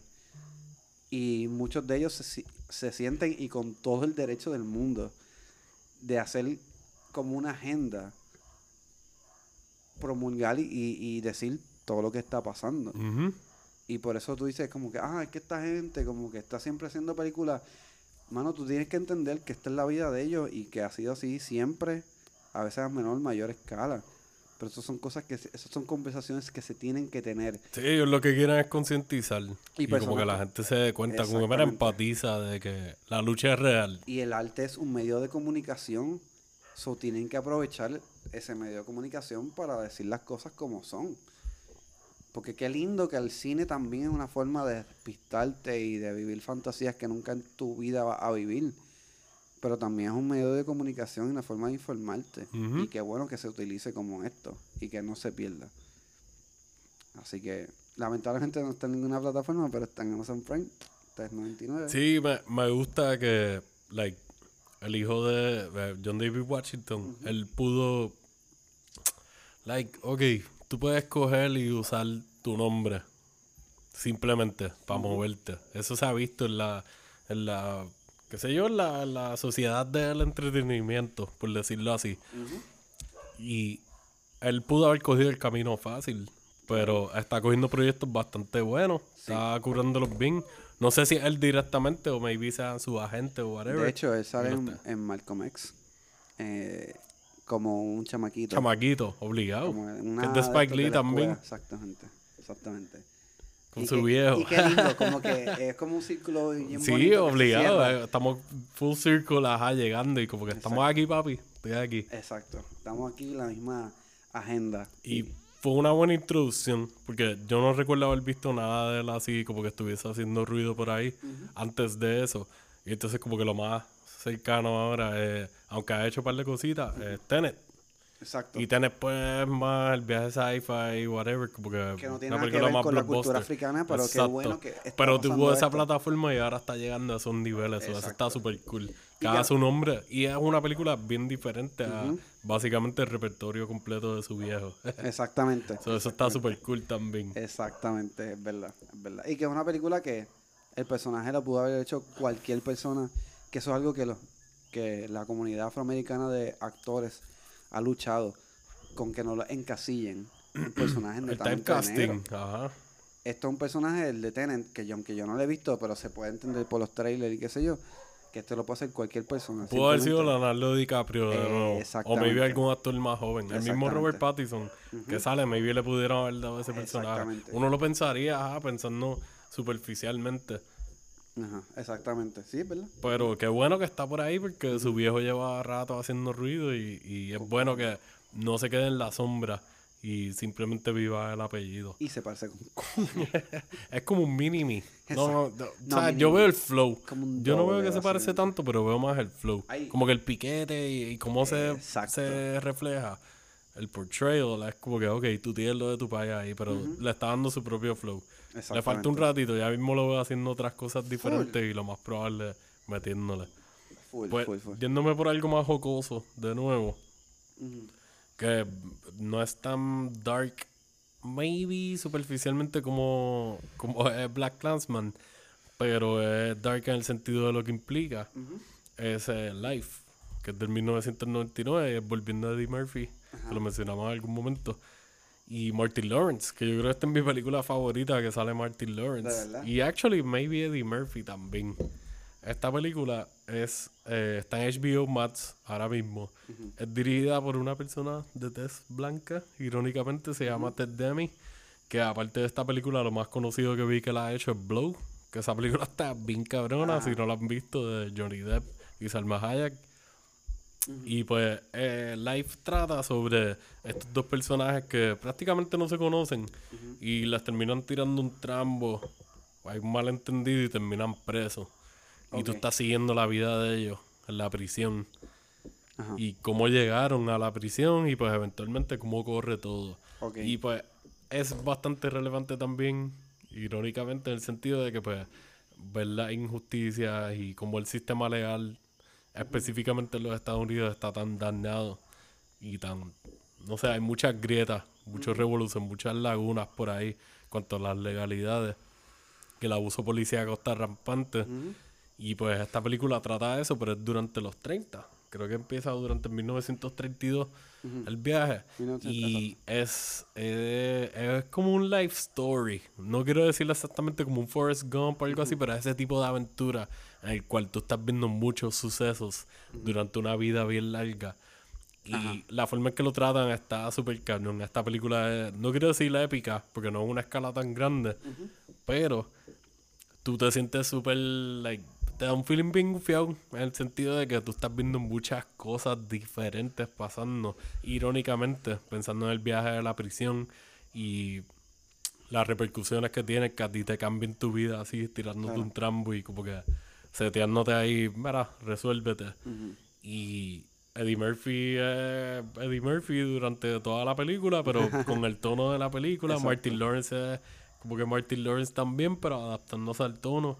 Sale Sale, Bernie Bernie Mac. Mac, que en paz descanse, hacho, que en verdad es de mis comediantes favoritos de toda la salud historia. Salud Bernie por Mac, eso, obligado. Y todos los que tengan una cerveza o una, una, un bol paqueado. Full. Ah, un hitazo ahora mismo por Bernie. El Bernie Mac Show estaba bien cabrón y es un character actor muy bueno. Y uno de mis personajes favoritos de en esta película es súper cómico.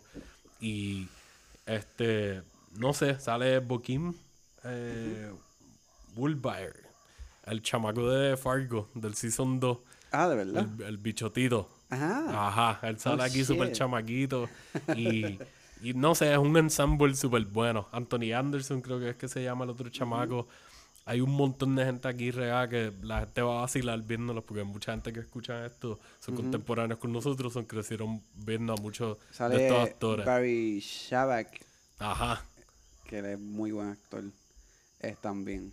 Sí. Ajá. Y no sé, es como que te están cogiendo este aspecto bien fucking oscuro de estás viendo esta película de esta gente que los están encarcelando in- injustamente y tú estás viendo cómo están manipulando el sistema para cambiar sus vidas por completo. Y eso es algo que pasa regularmente. Lo más probable ha pasado aquí en Puerto Rico. Me siento mal diciendo ahora como que no estoy seguro de algún caso pero estoy seguro que tiene que haber pasado. Igual en todos los países que el sistema legal Le y falla. la policía y eso estén súper al garete. Y esto Yo es una buena exposición. Es una los buena exposición. Los dos que escribieron la película son eh, Robert Ramsey Y y Matthew Stone. Stone. que ellos son un dúo de escribir que escribieron Intolera- Intolerable Cruelty con los Coens. Oh, es una película de los wow. Coen. Super random, no lo sabía. Y Soulman, que es otra película así como que de la cultura afroamericana bien ufia. Sale Bernie Mac también y sale Samuel L. Jackson. Nice. Y no sé, mano. Esta película yo la vi de chamaquito por primera vez cuando yo tenía como 13 años o algo así. Y nunca, o sea, me encantó. Desde la primera vez que la vi fue como que, mano, es una película de Hollywood, pero tiene un mensaje bueno. Te está dando perspectiva sobre una Claro. situación que pasa en diferentes épocas, ha pasado y todavía está pasando. Y te están llevando desde los 30 hasta otro momento más actual, super cool. Exacto. Y están usando actores relevantes de diferentes generaciones Exacto. de esa cultura para llevarte ese mensaje. Eso, eso está súper cool también. Que se podría decir que es un Black Exploitation, no tanto, pero. Yo no diría que es un Blast Exploitation, no. Maybe puede hacerlo considerado. Si nos vamos bien técnico o algo, yo diría que no. Porque no, no se siente como una. Para mí, las películas Blast Exploitation también se sentían como una sátira, en parte. Como que Sí. ese tono de sátira no, no está aquí. Ok. Es Eh, más como un kind of feel good movie con drama y con. Con el comentario social bien a fuego, pero a la misma vez te lo ponen en la historia tan bien escrito que tú te dejas llevar y ya. Ok. Manejan muy bien a los personajes, hacen lucir a mucha gente. Irónicamente, teniendo a Eddie Murphy y a Martin Lawrence en el 99, que los dos estaban súper pegados. Pegadísimo. Y, Que bueno y que tener hicieron- tanta gente que no están tan pegados como ellos y como quiera hacerlos lucir y que tú digas, diablo, este personaje me gustó más que el de ellos y este de acá y este de acá. Y la historia está súper buena. Este está, está, ¿dónde está? Está, Está en HBO Max está en HBO ahora Max, mismo. super nice. Y, y qué bueno, no sé si tenía algo que, que incluir de... No, no, no, en realidad es básicamente lo que dije, es una aventura, es una historia, like, tiene aspectos oscuros, pero, like, funny shit. Exacto. Está bien cómica y a la misma vez como que, like, seria. Y qué loco, porque esto es un buen segue, porque la otra película que quería traer, que la vi tan reciente como ayer, eh, porque me la recomendaron y dije, déjame verla, y, y dije, la voy a incluir. Que también tiene que ver, porque el, el personaje principal es Eddie Murphy. Ok. Este, eh... Dolemite is my Dolomite name is era, my ¿verdad? name. No la he visto Está todavía. en Netflix. Y, y yo tenía... Es de ellos, ¿verdad? Es una de las originales de ellos. O no sé si salió por ahí. Es producción de Netflix, entiendo yo. No sé si completa, pero sí. Eh, y lo más curioso de esto, que esto es una película que se trata sobre la historia del Black Exploitation Movies. Ok. Pero la película es dirigida y, y escrita por Blanco. Ok. Pero me está bien curioso porque son personas que está está súper cool porque el Black Exploitation lo que lo que es la intención inicial entiendo yo es darle la oportunidad a todo este talento afroamericano en películas que nunca se había dado. O sea, directores, escritores, técnicos, actores, de todo. Y esta película me, pare- me pareció tan interesante y la quise traer porque trata sobre la historia de Rudy Ray Moore, que es está bien, está bien interesante esta historia porque este tipo tuvo como una semifama antes de los 70, como Ok. porque él es cantante. Ah. Y, y pegó un poquito. Y después de cierta edad, como que se apagó. Y él tenía una mentalidad de como que ya me fui, como que ya no estoy en el ojo público. Y Me apagué. me apagué. Y yo necesito ser como vigente. Y él está curioso porque él trabajaba en un en una disquera de viniles bien famosa para la época, que también tenía un radio, eh, una estación de radio. Y dije, ¿cómo puedo, dijo, ¿cómo puedo ser legítimo? ¿Cómo puedo volver a salir la boca de la gente? Ajá. y había un borracho tecato de por ahí, vagabundo, este, que contaba muchos chistes sobre este personaje que era Dolemite, ¿verdad? Y él le pagó dinero, esto es, esto es verídico, le pagó dinero a este borracho vagabundo y se reunió con otros vagabundos y empezaron a contar historias de Dolemite y él lo grabó todo y dijo, yo voy a encarnar este personaje. Lo voy a convertir en alguien. Exacto. Y el tipo era un tipo que era, que era anunciador de, de banda y era bien charro o como que o, o no conectaba con la gente y dijo, esta es la forma en que yo voy a pegar. Y efectivamente, esto es verídico. Esto es un tipo que, que creó este personaje para hacer como poesía que rima, obviamente, valga la redundancia, pero bien grosera y era como un stand-up comedy. Y él utilizó esta herramienta y empezó a grabar su stand-up de poesía grosera y, y explotó. Explotó en mil cantos. La comunidad negra decía, anda para el carajo, qué carajo. Las disqueras, ningún tipo quería presentarlo, pero empezó a vender muy su- explícito. sus discos de vinil por ahí y se formó como un boom bien nítido sobre, sobre este personaje. So, esta persona está personificando no solamente eso, está personificando el hustle. Bien cabrón, full. Definitivo. Y, y es la raíz de, básicamente, de muchas cosas, específicamente de, de la cultura negra, al tener muchos limitantes para poder hacer sus cosas. Como que nosotros queremos crear arte o lo que sea. Vamos a meterle como sea. Ok.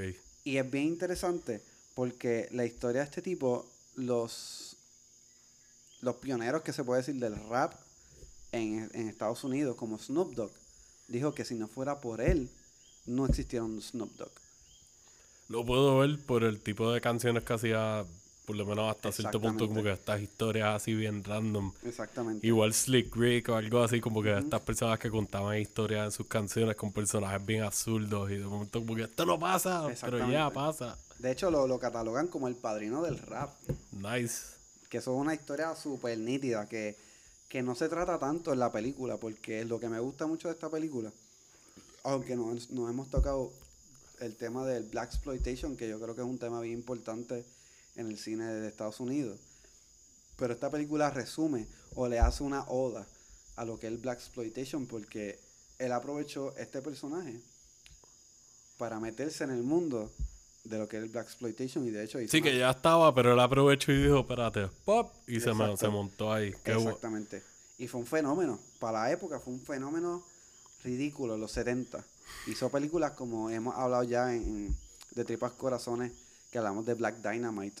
Se puede decir que Black Dynamite es como una oda. Ah, a- Black Exploitation, es una película de Black Exploitation, pero de hace par de años. porque estamos hablando de un pimp grosero que sabe Kung Fu y está rodeado que con esta jeva en donde sea que de- vaya de y, prostitutas y vamos a partirle la y madre parte a- caras y nadie se la monta. Esto fue un palo, ¿entiendes? Esto, vamos a ponerlo en perspectiva como, y no estoy diciendo que se compare, pero cosas como tú ves que, qué sé yo, como el molusco, lo que sea, que son cosas que tú dices, ah, esto es medio cafretón, qué sé yo, pero están haciendo una movida bien inteligente y, Sí, porque tienen un following. Y están Exactamente. exponiéndose following. y aunque no es una peli- no hacía películas serias para nada, pero son películas, es películas, estamos hablando de películas que son películas que están, que están hechas para entretener y que le den la importancia a géneros o películas que tengan que ver con personas negras y con temas que tienen que ver con las personas negras y que ellos tienen todo el derecho para hacer películas que sean para divertirse y qué sé yo, Exacto.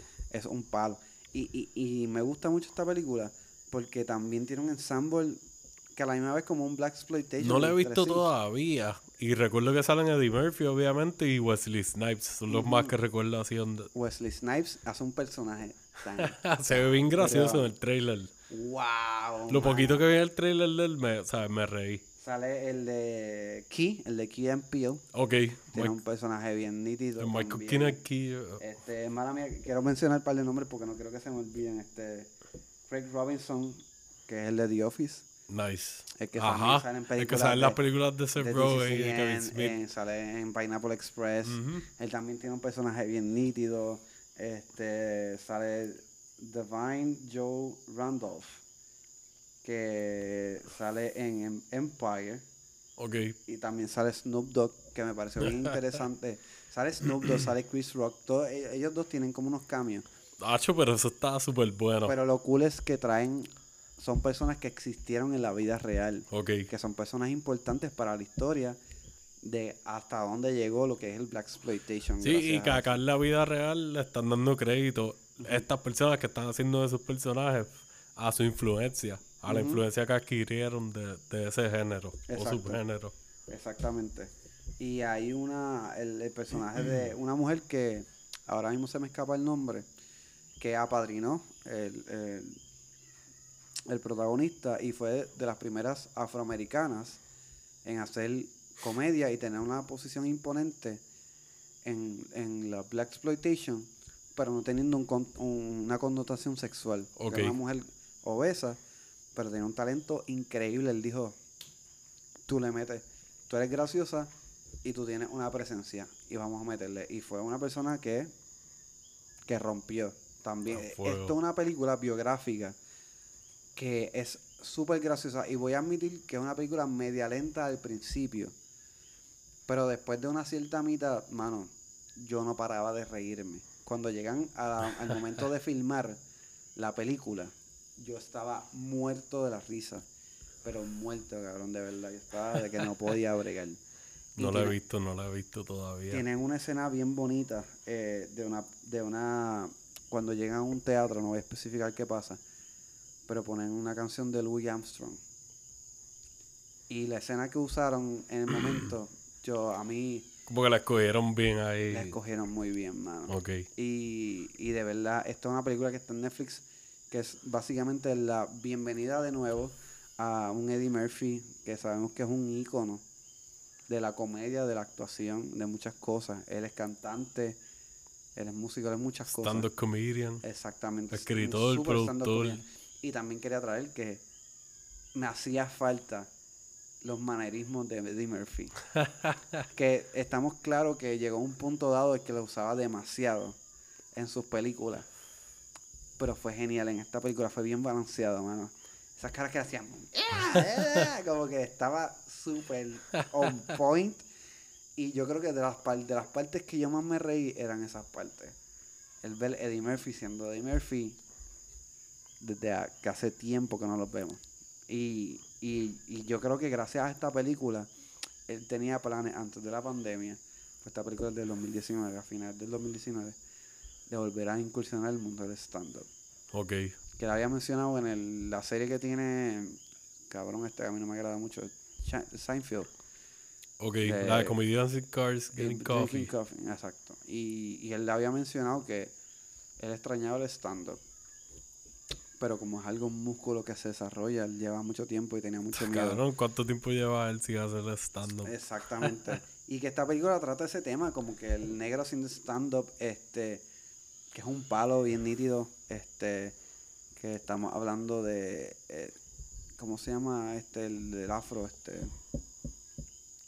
Anyways. Richard Simmons. No, Hey, este, que Richard, Richard Pryor. Richard Pryor. Richard Pryor. Richard Simmons.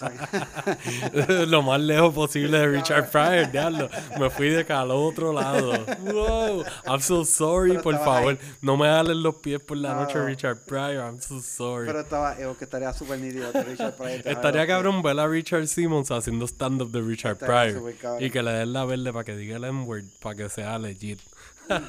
Yo pagaría por ver eso. Pero en verdad me gusta que trata el tema de lo que es el stand-up y hacer stand-up sucio. Porque esta fue una persona, mala mía, que fue una persona como, como conocemos, que antes decían, ah, que este Chente, que es un bacano, o el Molusco, o gente que hace cosas bacanas, o, o- o mach- eh, cosas bien vulgares. Luis Eh, Raúl. El Luis Raúl es un tipo que hacía cosas bien vulgares y, y era bien, me, me está bien interesante porque los vinilos que él sacaba, él sacaba fotos bien explícitas del desnudo, semi-desnudo con otra tipa y es como que, que también tiene que ver con la línea de Black Exploitation después eventualmente, que no quiero entrar en detalle. Pero yo no esperaba que esta película fuera tan enriquecedora la cultura, porque estamos hablando, al fin del, al fin del, del, del caso, estamos hablando de las películas que tienen que ver con la cultura afroamericana. Y esto es un tema bien importante de la cultura afroamericana en cuestión del arte y lo que tuvieron que hacer. La exposición, la, exposición, plataforma. Porque el Black Exploitation viene de personas que no le daban el break a los negros de hacer sus películas y presentarlas. Ellos dijeron, vamos a hacerla nosotros y que se joda. Y este es, este es uno, no es de los pioneros, pero de las personas más importantes en el Black Exploitation que me, me, me dieron, porque yo no he visto muchas películas de Black Exploitation de, la, de los 70, que fue donde explotó. Y quiero ver películas como esta, que sería un otro buen tema, pero me pareció una muy, una muy buena película para hacer el set wake para lo que son las Black Exploitation. Así que se las Y- recomiendo. Antes de que nos vayamos, que la habíamos mencionado y ninguno la puso en la lista, pero como que la teníamos ahí, Ajá, yo creo que hay que mencionarla hablando de Black Exploitation, que en parte es un híbrido de Black Exploitation y Spaghetti Western, eh, Django, Mm, que pues, como todos sabemos, Yes. está escrita y dirigida por Quentin Claro. y es uno de o sea, nuestros directores favoritos, indiscutibles, que casi no lo hemos mencionado. ujú. So, me gustaría Exacto. aprovechar como que para hablar un poquito de, de Django porque es como un, like, un sueño mojado, casi. Culturalmente, no sé cuál sea el impacto de que un blanco la haya escrito y la haya dirigido para la cultura y para la sociedad Pero afroamericana, pero a la misma vez como que fucking cabrón, no, en verdad, Yes. Django es fucking Django, like Django es de las películas de Quentin más Quentin ever. Sí, Es como que tienes la acción, tienes el morbo, tienes el humor directo, tienes el humor negro, tienes el humor implícito por ahí súper bien escrito, Sí. tienes personajes súper bien desarrollados, la edición está un point con tu y que yo creo que Salimenki se había muerto para esto y fue alguien más que le editó, la fue la primera vez. Mucha gente la criticaron, para mí, para el estilo y el tipo de película que fue, la edición estuvo un point. No dudo que ella no hubiese hecho un trabajo cabrón. probablemente hubiese hecho un mejor trabajo. Pero, me encantó. Y me encantó que fue una película que tiene ese espíritu de Black Exploitation con o sea, el, el soundtrack, cabrón. Yo amo el soundtrack de esa película. Sí. Like, la canción de John Legend y la de, la de. Exacto, la de Django original. Entonces la de A Hundred Black Coffins de Rick Ross. Yo nunca me iba a imaginar escuchar a fucking Rick Ross en una película de Quentin. Y mucho menos una película de vaqueros y de un esclavo jugando Exacto. a ser vaquero. Exactamente. Y está cabrón, a mí me encanta esta película, el fun fact que básicamente todo el mundo que le meta como que a- al geekiness del lado del cine, ¿sabe? Que a Will Smith le ofrecieron el personaje, el papel, y que él le haya dicho que no, porque Y él sentía bueno. que Christoph Waltz era el, el personaje principal y no era él. Y metieron a Jamie Foxx, y para mí Jamie Foxx le dio lo que necesitaba el personaje. Exacto. Yo no me puedo imaginar a Will Smith haciéndolo. tampoco. Yo no Maybe. me hubiese gustado verlo trabajo. solamente por. Exacto, porque pues va- ver cómo Quentin lo diría. Y ver al Fresh Prince, que es conocido por rapear sin hablar malo. exactamente. Haciendo un negro en venganza, matando y explotando cabezas. Eso hubiese estado genial. Eso hubiese estado cabrón. Sí. Pero Jamie Foxx cayó súper bien. Christoph Waltz se ganó su segundo Oscar Que gracias a esta película. actor. Y fue, los dos fue, uno fue por, por eh, Inglourious Basterds y después por esta. Gracias a Tarantino. Que, que podemos decir, más allá de Tarantino como persona, que no vamos a hablar sobre, sobre eso, eventualmente podemos hablar de eso. Este, pero, pero que es una persona que hizo Django, pero anteriormente había hecho kind of a black exploitation que es Jackie, Jackie Brown. Brown, obligado. que trajo una personalidad importante para el Black Exploitation que fue este, la, la muchacha, este, ¿cómo se llama ella? No Eh. Pam Grier. Exacto.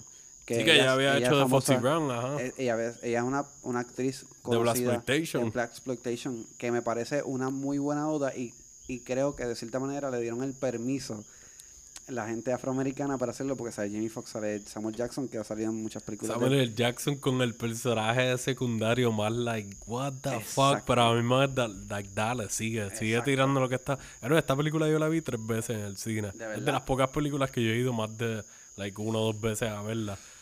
Y todas las veces me reí, batripié, me viví la acción. Ah, yo lo he dicho otras veces, yo soy fanático de los westerns, yo estaba full en esta historia. Christoph Waltz puede hacer lo que sea. Y aunque sea una mierda, yo lo voy a ver solamente por verlo a él actual y ver lo Yo que él le da al personaje. Y, ¿sabes? Leonardo DiCaprio, Kerry Washington. Yo amo esa jeva y Kerry Washington, aunque sale Yes. bien poquito. O sea, me encanta ella. Sí. Y es como que ya Que le da su toquecito también. yo. Exacto. Y, y Leonardo DiCaprio es como que otra actuación que tú dices como que diablo, Creo que es su primer personaje de villano, de villano villano. Este, Entiendo, yo creo que sí. Entiendo que sí. ¿Verdad? Y se la comió. Hay, hay un detalle bien importante de esta película, de una escena en particular que no voy a decir, que no vamos a decir. Pero que se da que lo da todo. Vamos a decir que él le hace su propio stunt. Exactamente. hace su propio stunt y le mete. Y ya esa escena se convirtió como que en una leyenda Exacto. del cine. los que saben, saben. Y los que no, vean Búsquenlo. Tienen tarea. Métanse en Google y busquen Django, Leonardo DiCaprio y les va a aparecer lo más probable ahí. Y Y me, es- ajá, No, no, dime, dime. me parece que está cool que viniendo de un director que es blanco, pero que es un fan de la película, específicamente del western y aparentemente del black exploitation. sí, full, él es Hizo una- abiertamente fanático de los Black hizo una unión, una simbiosis espectacular de lo que lo que es western y black exploitation. Y es un ensemble también, porque tiene, o sea, tiene aparte de Leonardo DiCaprio, Samuel L. Jackson, Jamie Lee Foxx, Kerry Washington, Christoph Waltz, tiene a Walter Y la- Goggins por ahí. Soy Bell sale de un personaje súper secundario que hablamos de ella en el episodio de la Jeva. Sí. Este, o sea, sale un Eli montón de gente. Eli- Y la Roth no sale en esta, a menos que salga con en- máscara o algo. Ah, no, perdón, perdón. No, no, No, él no, no. sale. Sorry, sorry. Me sale en. Death Proof.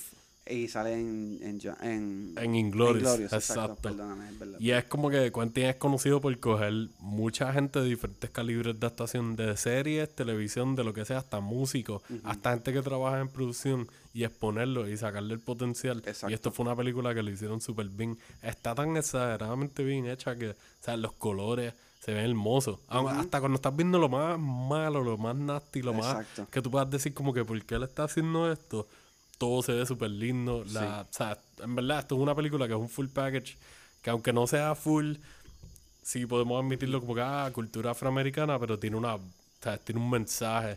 Y es como una fantasía que yo estoy seguro que muchas personas que tengan ese lineaje más cercano a ellos, lo pueden ver y apreciarlo como que fucking, ey, como mucha gente vieron Machete y vieron a Danny Trejo partiendo cara y a Desperado y qué sé yo para la cultura hispana. Mucha gente de la cultura ah, de descendencia africana pueden ver esta película y decir como que "Sí, yo quiero ver esto mil veces más. Exactamente.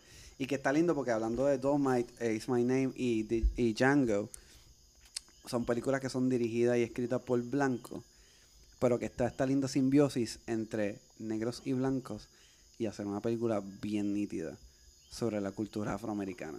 Y, lo- y los dos la pegaron bien nítida. Sí, bien cabrón. Like, no solamente que tengan un mensaje o whatever, es que las películas están bien hechas, son bien entretenidas. Bien entretenidas, Yo no he visto la de Double Mike todavía, pero por lo que he visto en los reviews y el trailer, se, se, se ve como una película muy bien hecha.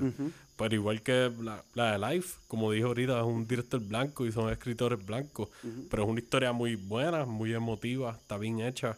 Que irónicamente, se me olvidó mencionarlo ahorita, el director de Life, él, él fue uno de los dos directores credited de Joe MTV Raps, cabrón, hablando de la Oh, cultura. ajá. Cuando yo lo vi fue como que tuvo dos directores en la serie, en la corrida completa que tuvo, y él fue uno de ellos. Exactamente. So, es como que, ok, tú lo ves fuera de lugar en esta película y piensas en Blow como que ah, blanquitos brando con marihuana y Exacto. droga. Pero él ya lleva desde los 80 o 90 temprano metiéndole hasta en la cultura ahí como que dejando su marca de que mira, yo soy un blanquito, pero a mí me gusta esto. Exacto. Y eso está cool porque a veces también, like, uno siempre ve el aspecto de cómo la cultura la dejan afuera. Ujú. Pero también está el factor de que a veces la cultura deja a otra gente afuera por cómo se sientan, cómo les han puesto limitaciones y qué sé yo. Y me encanta que estas cosas pasen porque Chapel Show mismo, Chapel Show le da el crédito a Chapel porque tiene el nombre de él. Claro. Pero Chapel Show, ¿sabes? Estuvo creado por él y por New Brennan. New Brennan fue el que Que es escribió esta película con él, este, la de Half Baked. Exacto. Que ellos dos básicamente pegaron juntos, aparte del stand-up de Chapel. Y es un blanquito que tú lo ves y tú dices, este cabrón escribió Half Baked. Exacto. Él escribía para Chapel Show. Ajá. Y él salía en la serie y es un talento que también la cultura como que low key lo han aceptado y lo han adoptado por acá. Como que Exactamente. no puedes decir la palabra, pero lo puedes escribir para que otra gente Exacto. lo diga y, tú, y te puedes mere- tú te exponerlo. mereces esta oportunidad. Tú eres un altavoz. Exactamente. Que también quería decir que este, la de Dolomite, que han- fue el regreso triunfal de nuevo de Eddie Murphy, se la- me gustó mucho que se la le dieron el, el mention al hermano. A Charlie, Acho, full. Rest in peace, mano. Otro buchecito por él, en verdad. Charlie Murphy, con los True Hollywood Stories. Exactamente, y que son eh, iconos de la comedia y overall de, de la historia del cine y de la televisión de los afroamericanos. Sí, que han estado por ahí, han seguido y le han dado oportunidad a otra gente. Eso podemos decir que salud por, por Yeah. ella. Cinema